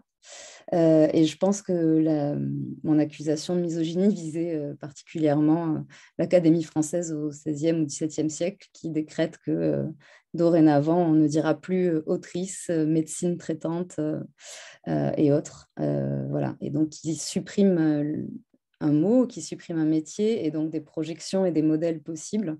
Euh, alors que voilà, en fait, on a l'impression que autrice, c'est un néologisme, que c'est tout nouveau, que c'est bizarre, ça sonne euh, étrange à l'oreille et pourtant institutrice, euh, ça, passe. Voilà, donc pour ça, ben, Alice Zénitaire, elle dit qu'en fait, pour ce qui est de l'oreille, on ne peut pas juger de l'esthétique d'un mot si on ne l'a pas assez entendu parce qu'il est trop minoritaire. Donc, une copine, elle lui avait conseillé de répéter euh, autrice tous les jours pendant deux ans et de voir si euh, au bout de ça, elle trouvait toujours que c'était moche. Et je ne sais pas si elle l'a fait ou pas, mais elle disait que maintenant, elle, elle utilisait autrice. Ce, qui est, ce, qui est, mon cas aussi. Ce qui est mon cas aussi, visuellement, à, l'oreille, en effet, plus on le dit, plus on, l'accepte. C'est tout à fait juste ce que vous dites. Et après, voilà, l'idée de la féminine universelle, elle n'est pas de moi. Hein. J'avais parlé de ça avec euh, avec Tiffen D, qui la pratique déjà depuis euh, plus de dix ans, je pense. Euh, et, mais après, enfin, euh, c'est juste un, concept. Mais après tout, on parle de. Parfois, pour faire de l'écriture inclusive, on parle d'auteur-is. là, maintenant, j'essaye de parler d'autrisseur. voilà, pour alterner ces mises en avant. Euh, mais je pense que c'est intéressant d'explorer euh, les mots épicènes, euh, de faire, voilà, de, se réapproprier le, langage. Mais, alors, pardon, Marie, allez-y. Il faut le micro, parfait. Oui, je l'oublie à chaque fois. Euh, je trouve ça très très intéressant la question de la langue. Euh, c'est des questions qui m'interrogent pas mal. Euh, et, on a eu des discussions, je ne sais pas si Marie s'en souvient. On était le premier salon qu'on a fait en, juin. on partageait la salle avec un, Il n'y avait personne pendant le salon, c'était tellement triste. Et en fait, on a fini par discuter énormément avec nos voisins de tablé qui euh, était d'une moyenne d'âge. Euh, du coup, il y avait un vieux monsieur qui écrivait de la poésie, voilà. Et, euh, qui est venu nous faire une petite visite de courtoisie sur le stand. Et il, a, il vite fait regarder un petit peu le catalogue, il a retourné le livre et était là, ouais, ouais, ça a l'air intéressant, ouais. Et, il a regardé la, bio du coup de, Marie. Et il dit, ah non, par contre, alors moi, autrice, ça va pas du tout. Et en fait, il cherchait le. C'était enfin il cherchait le, il avait très envie de parler, je pense qu'il s'ennuyait un petit peu, et euh, il avait essayé avec son voisin de tablé avant de parler euh, de PMA. Enfin, il était à, fond sur des sujets euh, qu'il qui maîtrisait pas forcément, puisque du coup Marie lui a bien dit que ouais, en fait, autrice, c'est pas une super nouveauté, et puis ça existe depuis un petit paquet d'années. C'est juste que on a arrêté de l'utiliser. Et, et je trouve, enfin moi, je suis assez fascinée par la question du langage en tant qu'outil. Euh, pour moi, la langue, c'est un outil qui un système euh, limite mathématique. Enfin, la grammaire, pour moi, c'est tout à fait mathématique. C'est des systèmes qu'on partage tous ensemble avec des conventions pour décrire le monde. Euh, comment est-ce qu'on fait quand l'outil qu'on a, qu'on a dans notre boîte à outils n'est plus adapté pour décrire ce qu'on a envie de, raconter? Et eh ben, Il faut changer d'outil, il faut faire évoluer l'outil, le rendre plus performant. Et je trouve qu'on est dans une phase d'expérimentation assez intéressante. Et en fait, le, français, ça s'appelle une langue vivante. Euh, et, je trouve ça très, très réjouissant de voir qu'il euh, y a des expérimentations qui se font partout. Euh, alors, les, gens qui sont un peu à la pointe, des linguistes militantes militants qui, sont sur le, coup. Mais euh, on voit que euh, de convention fixe, il n'en existe pas encore et qu'on est dans cette phase, il n'y a rien de fixé, on est dans cette phase de, d'essai, d'expérimentation sur l'inclusif, sur l'épicène, sur le... Et, tout ça, ça, questionne notre, notre rapport au langage et je trouve la perspective assez réjouissante de voir comment ça va influencer euh, nos manières d'écrire. Et euh, là, euh, l'année prochaine, enfin en 2022, je vais publier le deuxième roman de, Madeleine Roy. Euh, et de nouveau, petit, teaser, le, le, personnage principal est un personnage non-binaire. Et comment écrire la non-binarité quand on a un roman écrit à la première personne?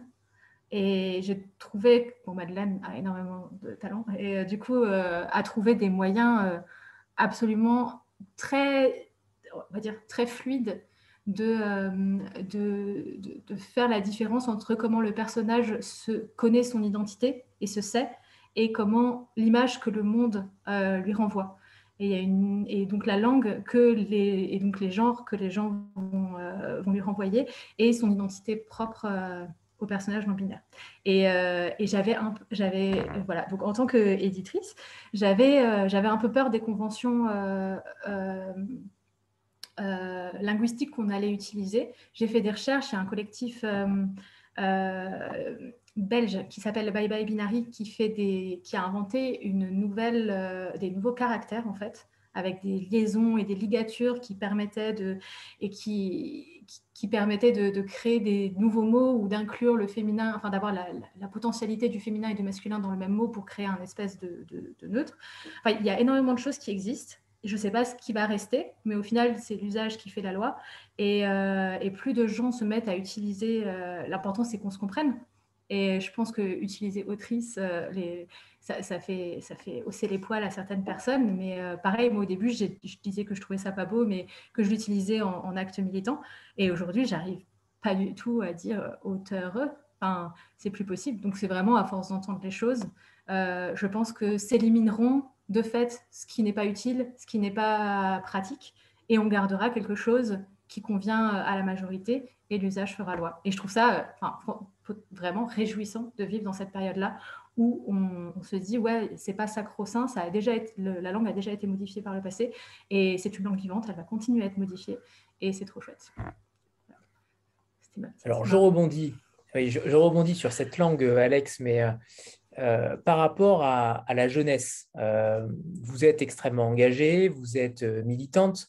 Est-ce que c'est le langage le vecteur principal pour faire évoluer certaines mentalités, même si ça a grandement évolué depuis quelques années. Mais est-ce que c'est à partir du langage qu'on va réussir à avoir une, égalité homme-femme la plus parfaite possible, même si aucune égalité n'est parfaite? Il y aura toujours à un moment donné une rupture d'égalité. Mais est-ce que c'est ça? Est-ce que avec le langage, tout est possible? Est-ce qu'on va pouvoir renverser la table uniquement avec le langage? Non. non, c'est insuffisant, euh, bien sûr. Euh, après, c'est un, combat multiple. Hein. Euh, il y a beaucoup de, beaucoup de choses à faire sur plein de terrains. Le langage, ça en fait partie. Je pense que c'est c'est central. En tout cas, moi, dans ma vie, c'est central. Donc, voilà. mais ça passe aussi par le droit, par la formation, par l'éducation le genre, c'est une performance. Hein. Enfin, c'est pas moi qui dis, c'est Butler. Donc, euh, euh, en fait, je crois pas que ça passe que par la parole. C'est aussi du, non-verbal, une façon euh, d'interagir les uns les unes avec les autres. donc, je crois que ce sera une condition nécessaire, mais insuffisante. Euh, Marie, Marie Célène, après on repassera à Marie Marchal. Euh, dans votre ouvrage, il y a euh, une mise en page particulière, puisqu'il y a quand même une page blanche après chaque chapitre. comment vous la définissez? Est-ce le vent, le silence? Est-ce que c'est un espace pour chaque lecteur d'imaginer quelque chose? Pourquoi avoir fait ce choix-là, à moins que ce soit Marie Marchal qui l'ayez décidé ensemble? Mais c'est quand même plutôt surprenant d'avoir laissé une page vierge, blanche, comme si ça rythmait tout simplement l'ouvrage. Alors, ce qui est marrant, c'est qu'avec euh, ce roman-là, je ne m'en suis pas forcément rendu compte, moi, de mon côté. Euh, c'est vrai que Marie a fait la mise en page, mais au final, elle a fait exactement ce que, ce que j'ai écrit, puisque je pense que j'ai aussi écrit du silence à l'intérieur. Et, euh, et, en fait, euh, c'est marrant parce que c'est comme si c'était une question qui me, qui me poursuivait, euh, cette question de pourquoi est-ce que je laisse des pages blanches. Je l'avais fait sur un texte une fois vraiment, j'avais une page qui était entièrement blanche et c'était un texte que j'avais écrit pour rentrer en écriture dramatique à l'école de théâtre de Lyon. Et euh, dans un, donc quand j'étais étudiante, et parce que je viens du théâtre à la base, et il m'avait demandé, euh, il, s'était un peu foutu de moi, il me challengeait, hein, c'était un jury euh, pour rentrer, et donc il m'avait dit, et donc on a, ah, on a beaucoup aimé la page numéro bidule, et c'était ma page blanche, quoi. Donc voilà. Et c'est comme si c'était quelque chose qui me poursuivait. Et, et, en fait, je pense que c'est parce que mon écriture, en fait, elle est sonore. Et du coup, j'ai besoin de silence aussi. j'ai une écriture qui est très musicale. Et, et du coup, vu que je viens du théâtre aussi, ben, il y a des moments où on ne dit rien. Et c'est à la fois pour laisser ces espaces-là, parce que pour moi, c'est finalement du texte aussi, euh, silencieux, mais du texte, et, euh, et, aussi à la fois pour, euh, pour laisser de la place au lecteur. Ça, c'est quelque chose qui me tient à cœur. Je pense que ça se lit dans mon texte aussi.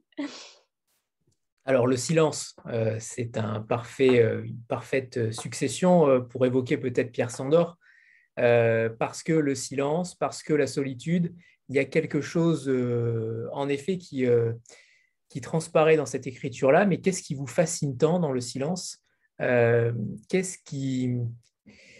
Pourquoi Pourquoi avoir besoin de ce silence-là au quotidien, j'imagine, peut-être aussi, je pense qu'on en a tous besoin de plus en plus, mais euh, c'est quelque chose qui transparaît dans votre œuvre, comme euh, Pierre, justement, dont on, a également reçu et, au bout de la nuit.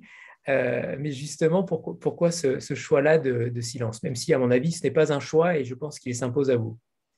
Non, c'est pas un choix. Je ne sais pas, est-ce que Pierre avait réussi à répondre à cette question de son côté? Il faut demander à Stéphanie qui a regardé le replay au moins 402 fois. je, ce qui me vient là, c'est qu'en fait, dans le silence, on entend d'autres voix. on entend d'autres voix, ça, fait de, ça fait de la place. Enfin, moi, je, moi, je traîne beaucoup dans la nature.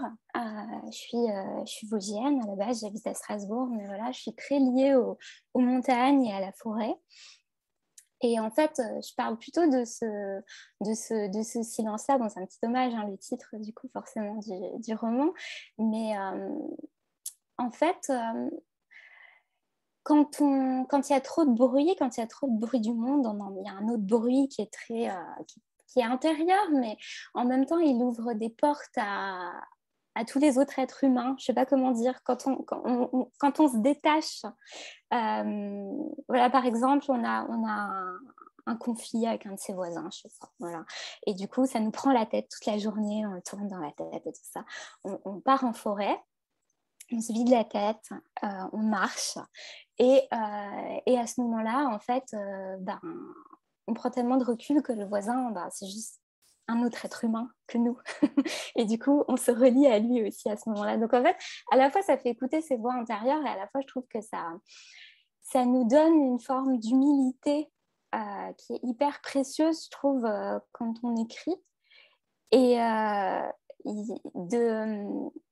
Je pense que c'est quelque chose que je partage beaucoup avec, avec, Pierre Sandor aussi. enfin, nous, on est là et on, attend un peu ce qui va nous tomber sur la tête. On ne connaît pas nos personnages, on ne connaît pas nos histoires. Et, euh, au final, ça se. Ça, ouais, je sais pas, ça, ça, ça, vient et, euh, et, c'est parce qu'on se dégage ce temps-là, ce temps de silence, cette écoute. Euh, mais encore une fois, c'est un mot, enfin, plutôt que silence, c'est négation du, du, du, du, du, chaos, du bruit du monde. Je dirais plutôt ça parce que euh, moi, s'il y a des animaux qui font du bruit, euh, des, loups qui hurlent dans la forêt, euh, c'est du silence pour moi en fait. quand j'écoute de la musique, parce que j'écoute enfin, la plupart du temps de la musique quand j'écris, je, je, passe souvent une heure à choisir la musique que je vais écrire avant d'écrire, c'est aussi du silence en fait. je ne sais pas comment l'expliquer. C'est très bien expliqué. c'est très bien défini, en effet.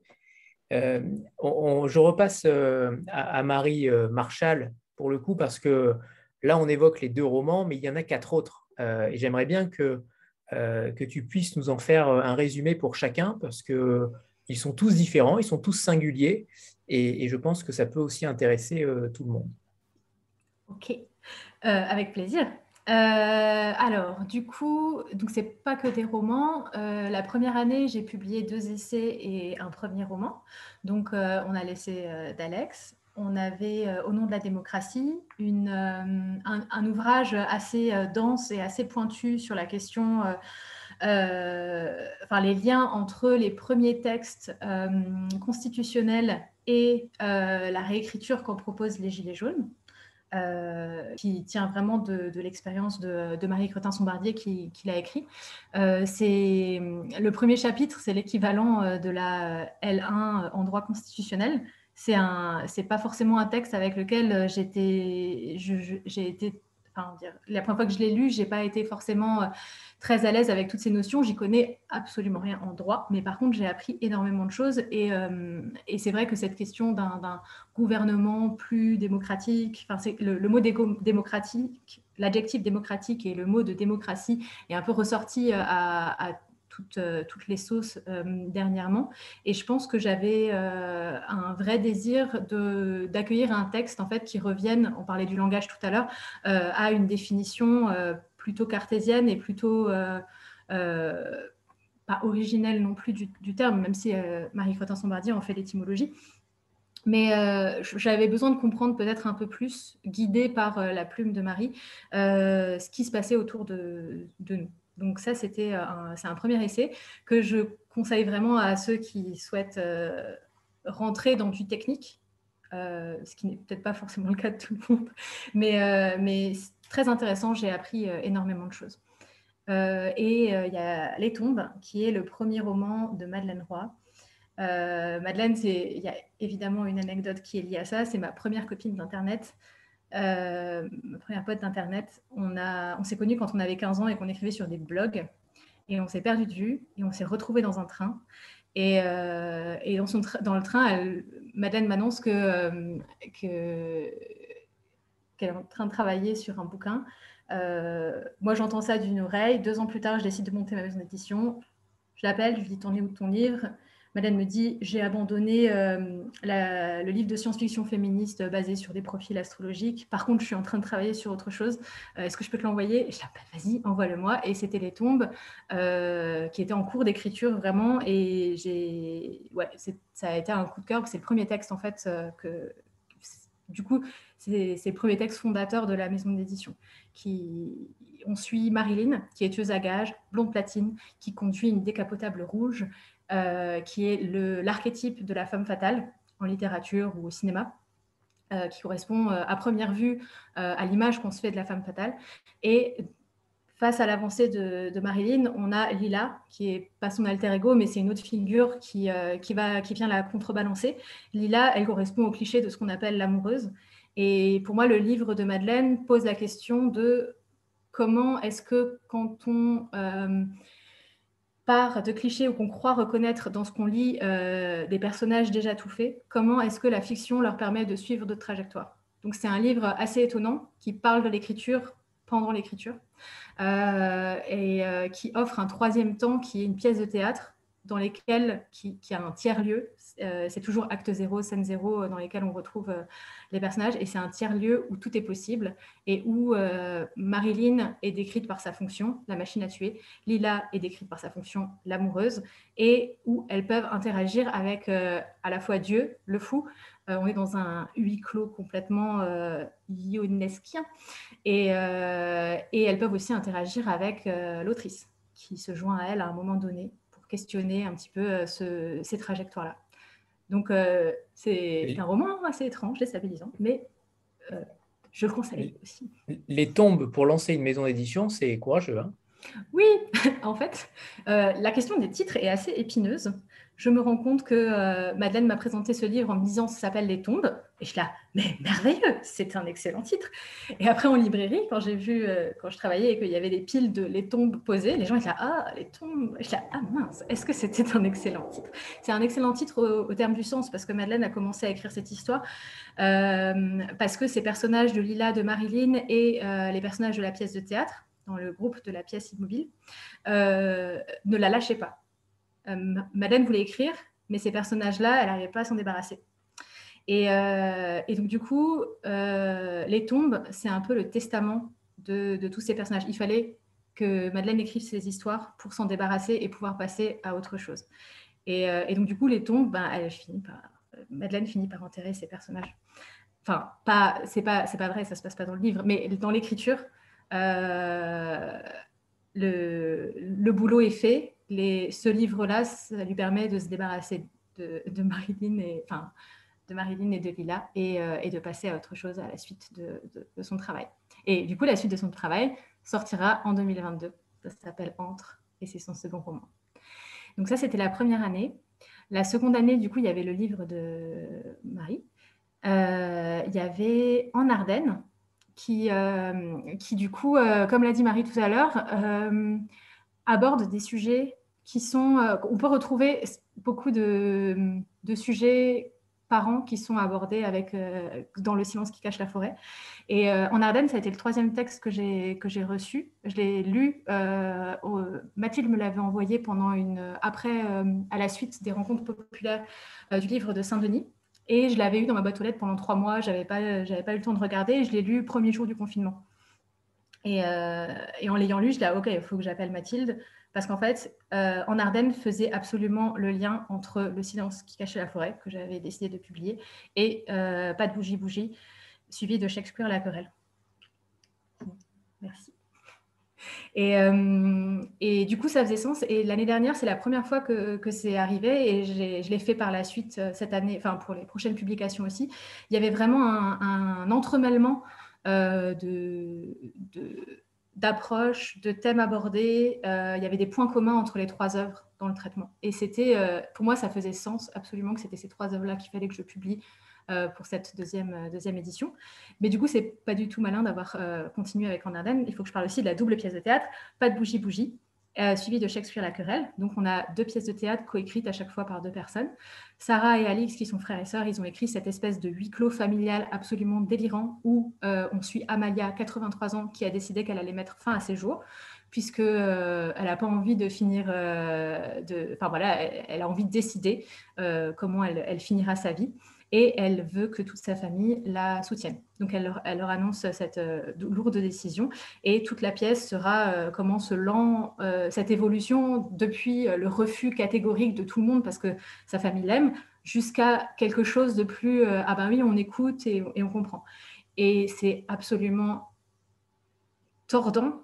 Amélia est un personnage qui m'a fait hurler de rire, mais tous les personnages un petit peu. C'est aussi beaucoup de, de jeux de mots. Euh, et euh, elle a un coach de vie qui est absolument insupportable, qui mange du quinoa euh, et qui lui explique comment le Mexique a changé sa vie. D'ailleurs, elle l'appelle Stefanito alors qu'en fait, il ne s'appelle pas comme ça et que son éditeur, quand il a écrit un, il a écrit un livre sur, sur la méditation au Mexique et son éditeur s'est trompé, donc tout le monde l'appelle par son mauvais nom, ce qui fait beaucoup rire Amélia. Il y a la il y a l'auxiliaire de vie, il y a les petits-enfants, il y a les enfants. Il y aura un échange entre Amélia et sa propre mort qui est incarnée. Enfin, on est dans l'absurde, on, ouvre un petit peu les vannes et c'est, euh, on rigole tout du long jusqu'au moment où on fond en larmes parce qu'en fait, on s'est fait avoir être attaché tellement au personnage. Et euh, enfin, moi, j'ouvre les vannes quand les personnages n'arrivent pas à se parler au sein d'une famille et qu'à un moment, c'est trop tard. Et euh, c'est très, très beau. Et la deuxième, c'est Shakespeare la querelle. C'est une réécriture de euh, Roméo et Juliette. Donc on suit euh, Inès, qui est, une, euh, qui est une femme noire qui s'est lancée dans la politique, et Rachel, qui est sa, sa, compagne. Elles, elles ont appris qu'elles allaient avoir un enfant. Et elles se sont rencontrées parce qu'elles sont toutes les deux, toutes les deux très militantes du côté écolo. Elles se sont rencontrées au sein de la même association qui était très militante, très active.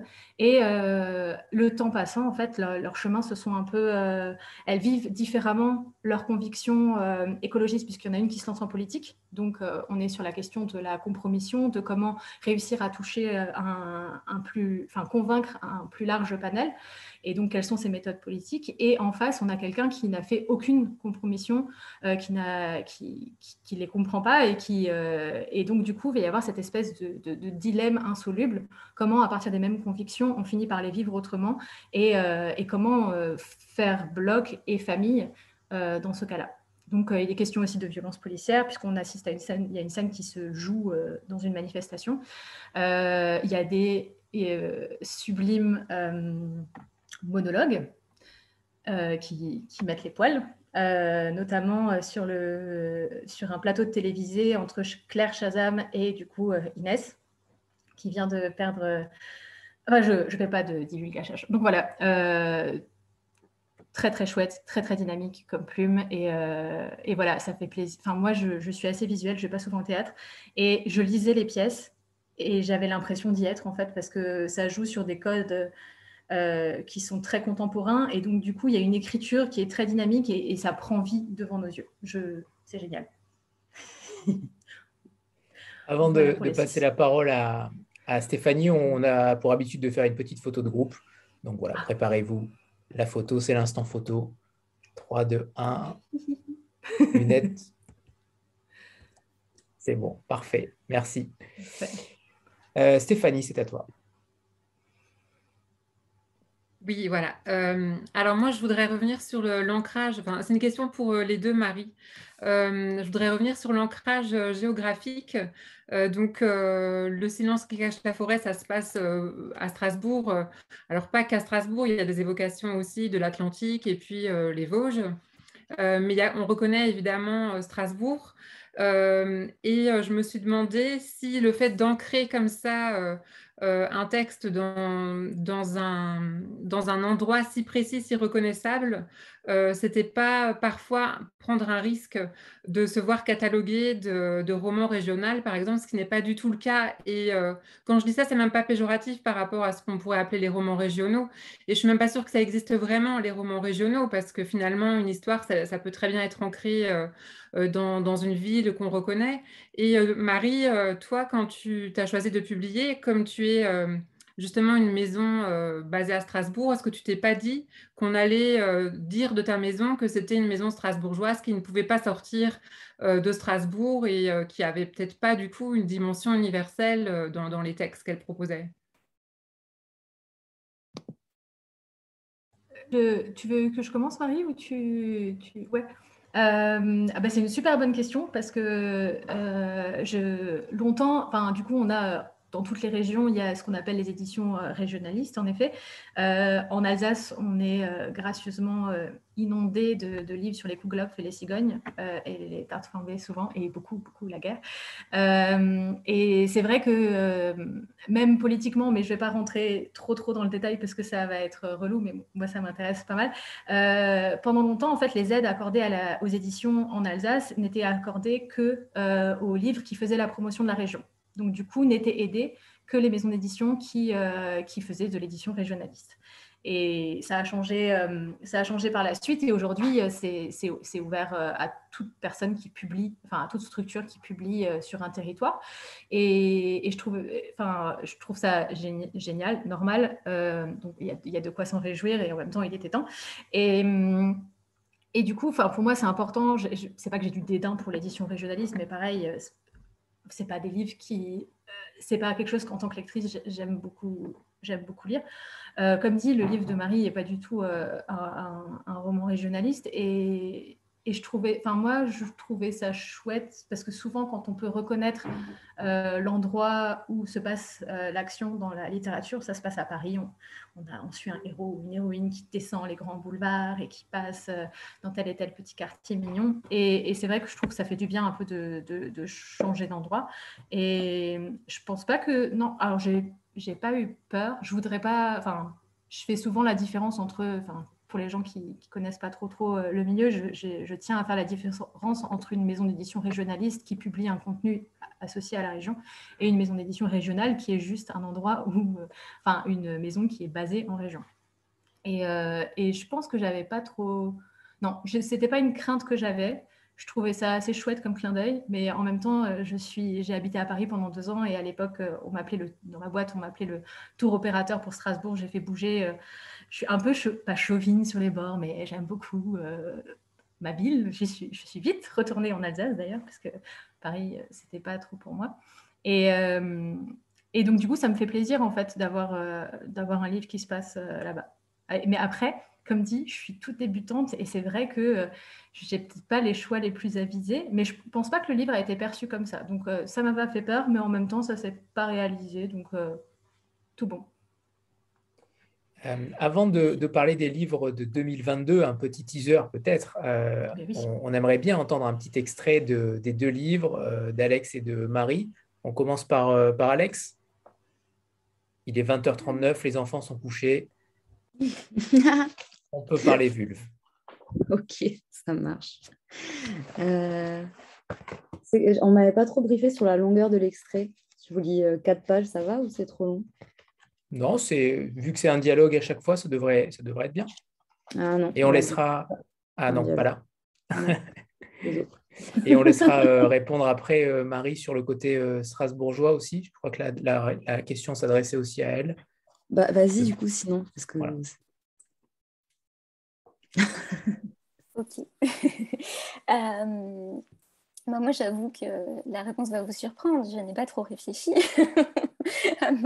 à, mon, choix euh, de, situer le, roman à Strasbourg. C'est pas quelque chose que j'avais fait dans mes précédents textes.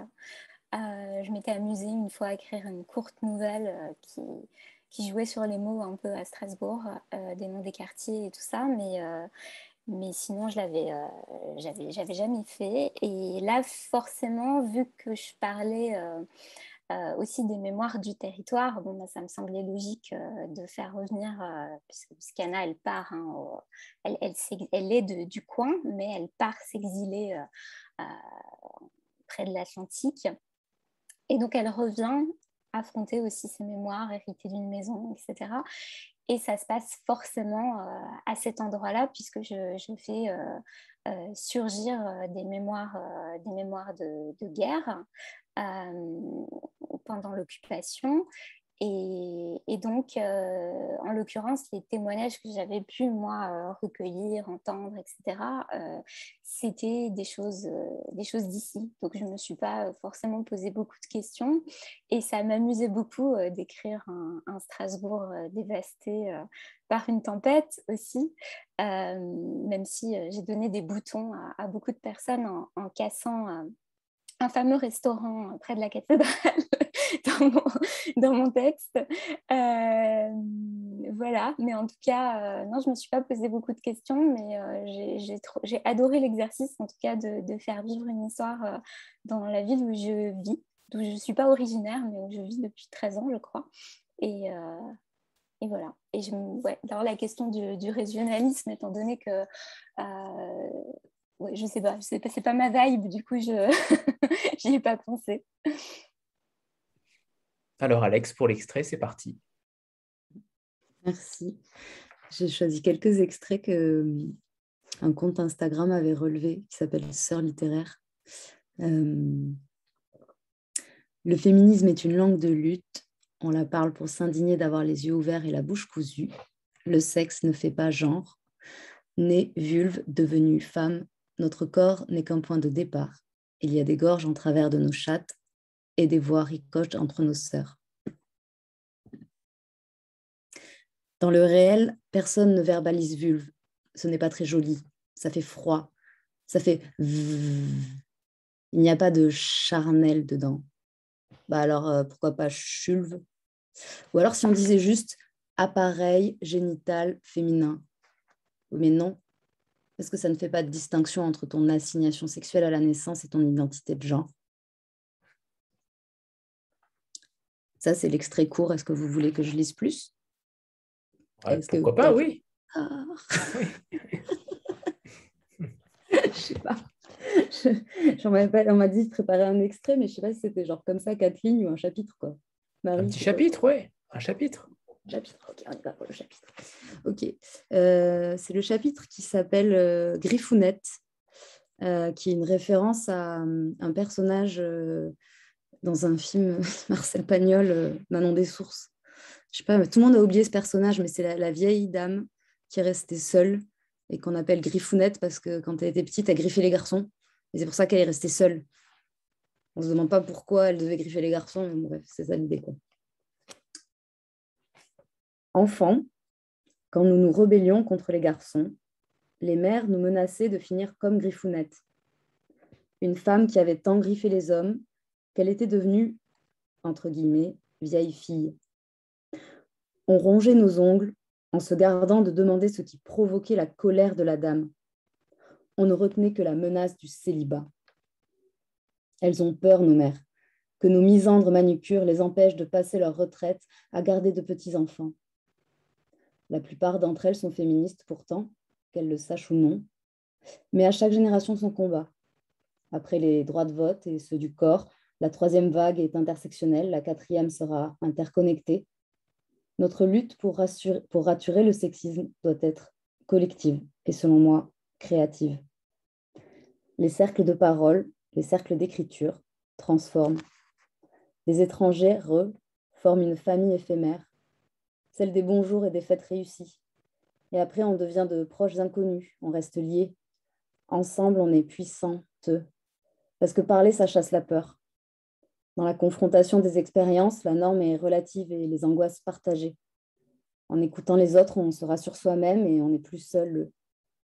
On se solidarise par les résonances d'espoir et de confiance, sans juger les oursins sous les bras, euh, la moustache décolorée, le poum-poum short, l'hijab, les débardeurs fendus de la liberté, l'overdose de chair enlacée, les boucles qui débordent et ondulent en val capiconné.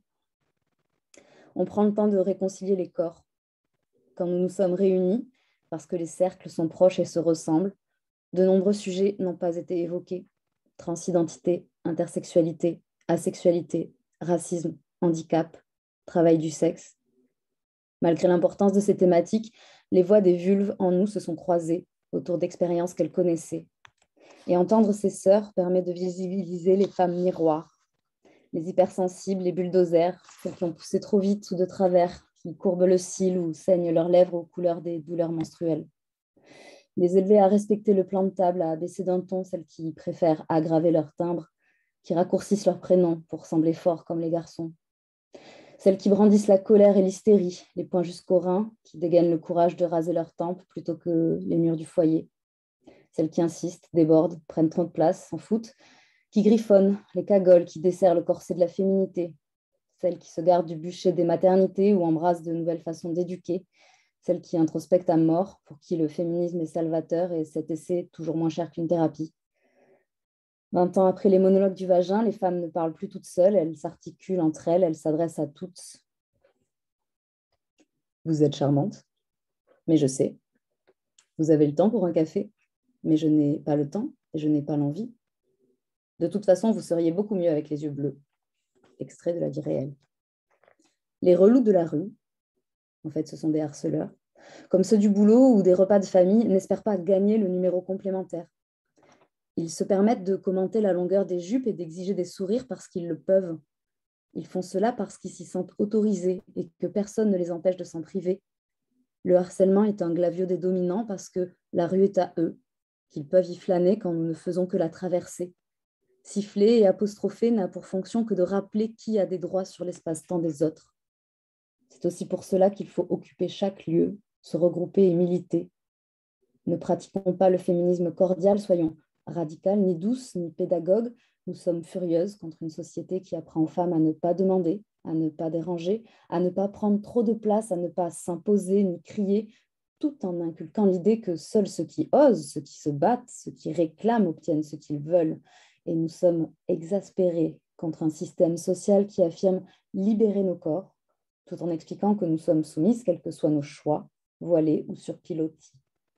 Nous sommes hystériques de voir l'organisation du travail gratuit reléguer les femmes aux tâches ménagères, tout en dévalorisant cette activité sous prétexte même qu'elle n'est pas rémunérée.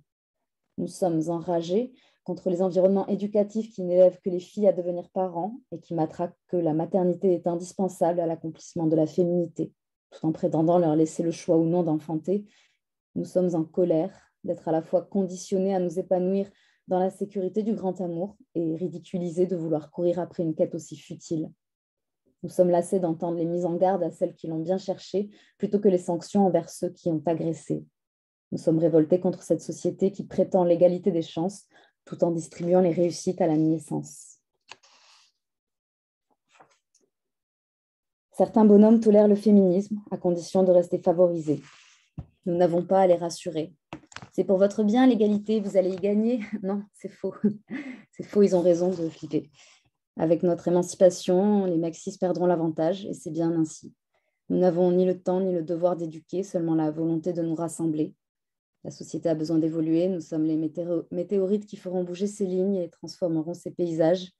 Plutôt que d'essayer de résoudre les inégalités chacun, chacune de notre côté, il nous appartient d'organiser une mobilisation collective, une sororité subversive pour préparer la nouvelle révolution Adelphes et féministe. Merci. Merci Alex. Ça a une résonance particulière euh, en le lisant. Ça, fait penser à une pièce de théâtre. Euh, on aurait pu peut-être euh, imaginer quelque chose là-dessus. Ce n'est pas encore en projet, mais si Marie a été contactée et pas rappelée encore une fois, ça suffit. L'idée aussi de ce texte, c'est qu'il puisse être joué. Très bien. Alors, l'extrait de Marie à présent, et on passera au, titre 2021. Alors moi, j'ai choisi euh, un, moment du livre où, euh, Anna euh, réfléchit sur le fait qu'on n'entend jamais les, voix des femmes, on n'entend jamais les réponses des femmes, puisqu'elle a retrouvé les lettres de son arrière-grand-père à son arrière-grand-mère mais pas euh, les lettres de enfin, les réponses de l'arrière-grand-mère. Et euh, elle lit euh, les lettres à Gala de Paul Éluard et elle se rend compte qu'il n'y a pas non plus les réponses de Gala, mais juste les mots de Paul Éluard. Et donc voilà. Assise chez Ellie, Anna parcourt un livre de Paul Éluard. Elle réalise que son arrière-grand-père a vécu en même temps que le poète mais qu'il n'a probablement jamais entendu parler de lui. Comme une présence subtile la soutenant, Jean aide Anna à aller de l'avant. Son souvenir l'apaise, comme si cette branche de son arbre généalogique était plus solide que toutes les autres. Jean sait combattre. Anna le sent dans son sang, où coule la force tenace d'un ancien résistant. Elle tente de se mettre à sa place. Que ce soit pendant les guerres ou lors de l'entre-deux, Jean a sûrement eu envie de se rassasier de bien d'autres choses que de poèmes. Le corps de Jean, transformé en objet de combat et de lutte, en dépit de tout ce qu'il aurait pu faire de plus beau, a dû chercher le réconfort dans d'autres plaisirs. Lorsqu'Anna lit les vers de Paul Éluard, elle y trouve le récit d'une époque où rejoindre son aïeul. Elle dévore ses recueils, ne se rend pas compte que le poète, visionnaire, raconte également tout ce qu'elle vit au moment présent. Dans ses lectures, Anna ne fait qu'avancer vers elle-même. Elle se recueille contre son héritage en caressant les pages. Au loin, toujours, l'homme en noir la regarde sous ses lunettes au vert sombre. Les similitudes entre Jean et Éluard lui sautent aux yeux lorsqu'elle lit les lettres à Gala. La façon qu'ils ont tous les deux de s'adresser aux femmes qu'ils aiment est déroutante. Petite femme, ma petite fille. D'une autre génération, Anna écarquille les yeux. Ces lettres s'adressent toutes à une petite chose à protéger, douce et fragile, envers lesquelles leurs auteurs s'investissent d'un devoir absolu, celui de les aimer entièrement. Anna n'a pas retrouvé les lettres de son arrière-grand-mère en réponse au courrier de Jean pendant la guerre. Les lettres de Gala à Paul Éluard n'ont elles-mêmes jamais été publiées. Peut-être est-ce la raison du nœud qui serre encore la gorge d'Anna quand elle doute de sa légitimité à prendre la parole, à contredire ou simplement vivre. Cent ans plus tard, Anna court après le droit de s'aimer, entièrement. Elle n'a trouvé aucune information sur sa mystérieuse ancêtre sans voix avec qui elle partage un prénom. Elle ignore que son arrière-grand-mère a fait un accident vasculaire cérébral sous les sirènes alarmantes de la Seconde Guerre mondiale. Elle ne se doute pas qu'après l'accident, Anna, l'aïeule, avait perdu tout son vocabulaire, à l'exception d'un seul mot qu'elle répétait sans fin espoir. Elle est morte en l'emportant avec elle comme un trésor, oubliant de le transmettre aux générations futures. Non, de tout cela, Anna ne sait rien. Elle sort la tête de ses lectures, la lève pour toucher des yeux l'homme en noir. Il lit le journal, dont les unes se succèdent depuis quelques semaines pour parler des femmes qui dénoncent les violences qu'elles ont subies. Soudain, sous la violence d'une bourrasque plus forte que les autres, l'une des vitres du café explose. L'air froid s'engouffre dans la pièce et fait tourner bruyamment les pages du journal posées sur le comptoir avant de le faire s'envoler. Après un instant de stupéfaction, tout le monde se rhabille, réunit ses affaires et quitte les lieux. Anna, les livres des luards serrés contre elle, passe près de l'homme en noir et lui glisse à l'oreille. Moi aussi. En sortant du café, Anna passe par le parvis de l'immense cathédrale, là où, à Strasbourg, le vent souffle à son paroxysme. Partout, les jeux de lumière d'un nouvel orage lui donnent l'impression d'être à nouveau entourée d'ombre. Elle prend la direction des quais mais s'arrête au milieu d'un petit pont dont les pierres se décèlent chaque jour davantage. Elle reste là, figée comme au bord d'un précipice. Sur la façade du bâtiment qui lui fait face figure l'empreinte de la silhouette d'un aigle royal qui la renvoie encore une fois dans le passé. Ni les décennies, ni la violence de la tempête n'ont réussi à l'effacer. Là, sur la passerelle des Juifs, se sont jouées des vies à pile ou face. Subitement prise de nausée, Anna croit percevoir dans le souffle du vent une mélopée inédite. Ce sont là les voix des femmes qu'elle peut entendre maintenant. Femme médaille de fierté, femme beauté, femme au foyer, femme repos du guerrier.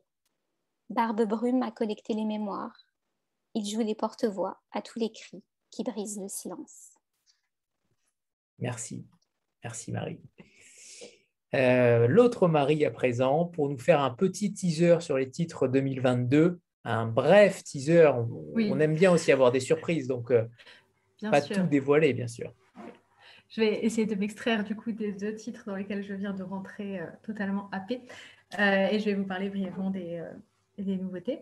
Donc du coup, on va sortir le deuxième roman de Madeleine Roy, entre, dont je vous ai déjà parlé. on va suivre Isabeau, donc le personnage non binaire que j'ai évoqué tout à l'heure, qui est obligé de retourner en Alsace, pas en Alsace, pardon, dans un petit, dans un petit village, pour vider la maison de sa tante qu'il a élevée et qui vient de décéder. Euh, et, donc, du coup, c'est ce retour un peu euh, sur l'enfance. Ça va être un huis clos, tout se passe dans la maison. Euh, ce retour sur les traces de son enfance, tout le chemin parcouru depuis, et la rencontre avec l'aide-soignant qui a accompagné sa tante vers la, vers, la, fin, va se faire là. Et de quelques jours pour vider la maison, Isabeau va rester bien, bien plus longtemps. Donc ça, c'est le prochain roman de Madeleine Roy qui me fait sourire parce que euh, Anna hérite de la maison de sa, de sa grand-mère. Donc, du coup, les correspondances continuent d'arriver. Euh, le second titre que je vais sortir, c'est euh, un livre que j'ai encore du mal à vraiment appréhender. c'est Florence Andoka qui, qui habite Besançon, qui m'avait déjà envoyé un recueil de poèmes euh, la première fois, qui du coup euh, ne, m'avait pas, euh, que j'avais pas souhaité publier, est revenu vers moi avec un second texte qui s'appelle Dans ton tube et qui est un ouvrage assez particulier qui parle en fait de c'est une espèce d'exploration de la construction de l'identité féminine à travers les errances sur YouTube. Et ce que je trouve assez intéressant, donc Florence Andoka écrit beaucoup sur l'art contemporain, euh, elle est chroniqueuse, euh, elle, écrit des textes d'exposition et elle est chroniqueuse dans, divers, euh, dans divers journaux. Et là, ce qui m'a vraiment touchée et frappée, c'est la corrélation entre la forme et le fond. À la fin de l'ouvrage, qui est assez court et qui, est, fragmentaire, plusieurs textes s'enchaînent les uns après les autres, à la fin de l'ouvrage, qu'on lit assez rapidement, on a du mal à le reposer, on se retrouve comme un peu abruti, comme après avoir passé deux heures sur YouTube sans s'en être rendu compte et avoir regardé une première vidéo. Et ensuite, le reste s'est enchaîné avec un lien ténu que l'algorithme a su trouver entre la vidéo précédente et la vidéo suivante. Et, euh, ce texte est construit de cette façon-là. Donc, on a euh, plusieurs, euh, voilà, plus, plusieurs fragments qui se suivent les uns les autres, qui laissent une impression de tournis. Et le, le fond est totalement en accord avec la forme. Parce que je trouve ça c'est une espèce de performance écrite. Et le troisième titre, euh, ce sera de la poésie. C'est un long poème. Donc, moi qui disais que la poésie, voilà, voilà. Euh, c'est un long poème qui est signé par euh, Nanténé Traoré et, qui est une. c'est dur de parler de la poésie, je trouve, mais c'est comme une insomnie. la nuit, on se regarde dans le miroir, et euh, on va voir l'autre ou se projeter dans l'autre. C'est un, poème qui va euh, tracer les contours d'une identité à travers un amour absolu. Donc, euh, s'adresse à l'autre, son amour, le poète s'adresse à l'autre, son amour, et on est dans une, euh, dans, une utilisation de termes très simples mais très évocateurs. maintenant, du coup, je fais le lien avec Éluard. Alors, je ne sais pas si je lis pas énormément de poèmes, mais on va dire quand j'ai lu le, texte de Nanténé, ça m'a fait le même effet que quand je, lis La capitale de la douleur d'Éluard. De, ce sont des, thèmes, des, du vocabulaire extrêmement simple. Euh, et avec trois, quatre mots associés ensemble, on a une image absolument saisissante, bouleversante, écrasante qui vient, qui vient, qui vient nous submerger. Et, euh, donc, du coup, c'est un long poème sur euh, l'absolu de l'amour, le côté très violent de l'amour, et cette violence qu'on finit par retourner vers, enfin, en aimant l'autre tellement violent, on finit par le retourner contre soi-même. Voilà. Et donc, euh, c'est mes trois prochaines parutions. On sent la fierté, parce qu'à chaque fois, c'est trois nouvelles parutions qui, qui, sortent en même temps. Donc, en effet, euh, c'est tout à fait singulier. Euh, il est temps de, vous remercier toutes les trois et, vous tous euh, pour votre écoute et votre bienveillance. Merci, merci à toutes les trois. C'était un plaisir. On en parlait depuis très longtemps déjà. donc merci infiniment à, toutes les trois. Merci beaucoup, beaucoup pour votre curiosité et tout ça. Je sais pas si, mais vraiment, c'est trop un plaisir de rejoindre, de rejoindre ce programme, ces émissions. C'est grande fierté en plus, quoi, en plus des trois prochaines publications. C'est un plaisir. Merci à tous. Au revoir Marie, au revoir les deux Marie, au revoir Alex. Au revoir Bonne soirée. Au revoir. Au revoir. Au revoir.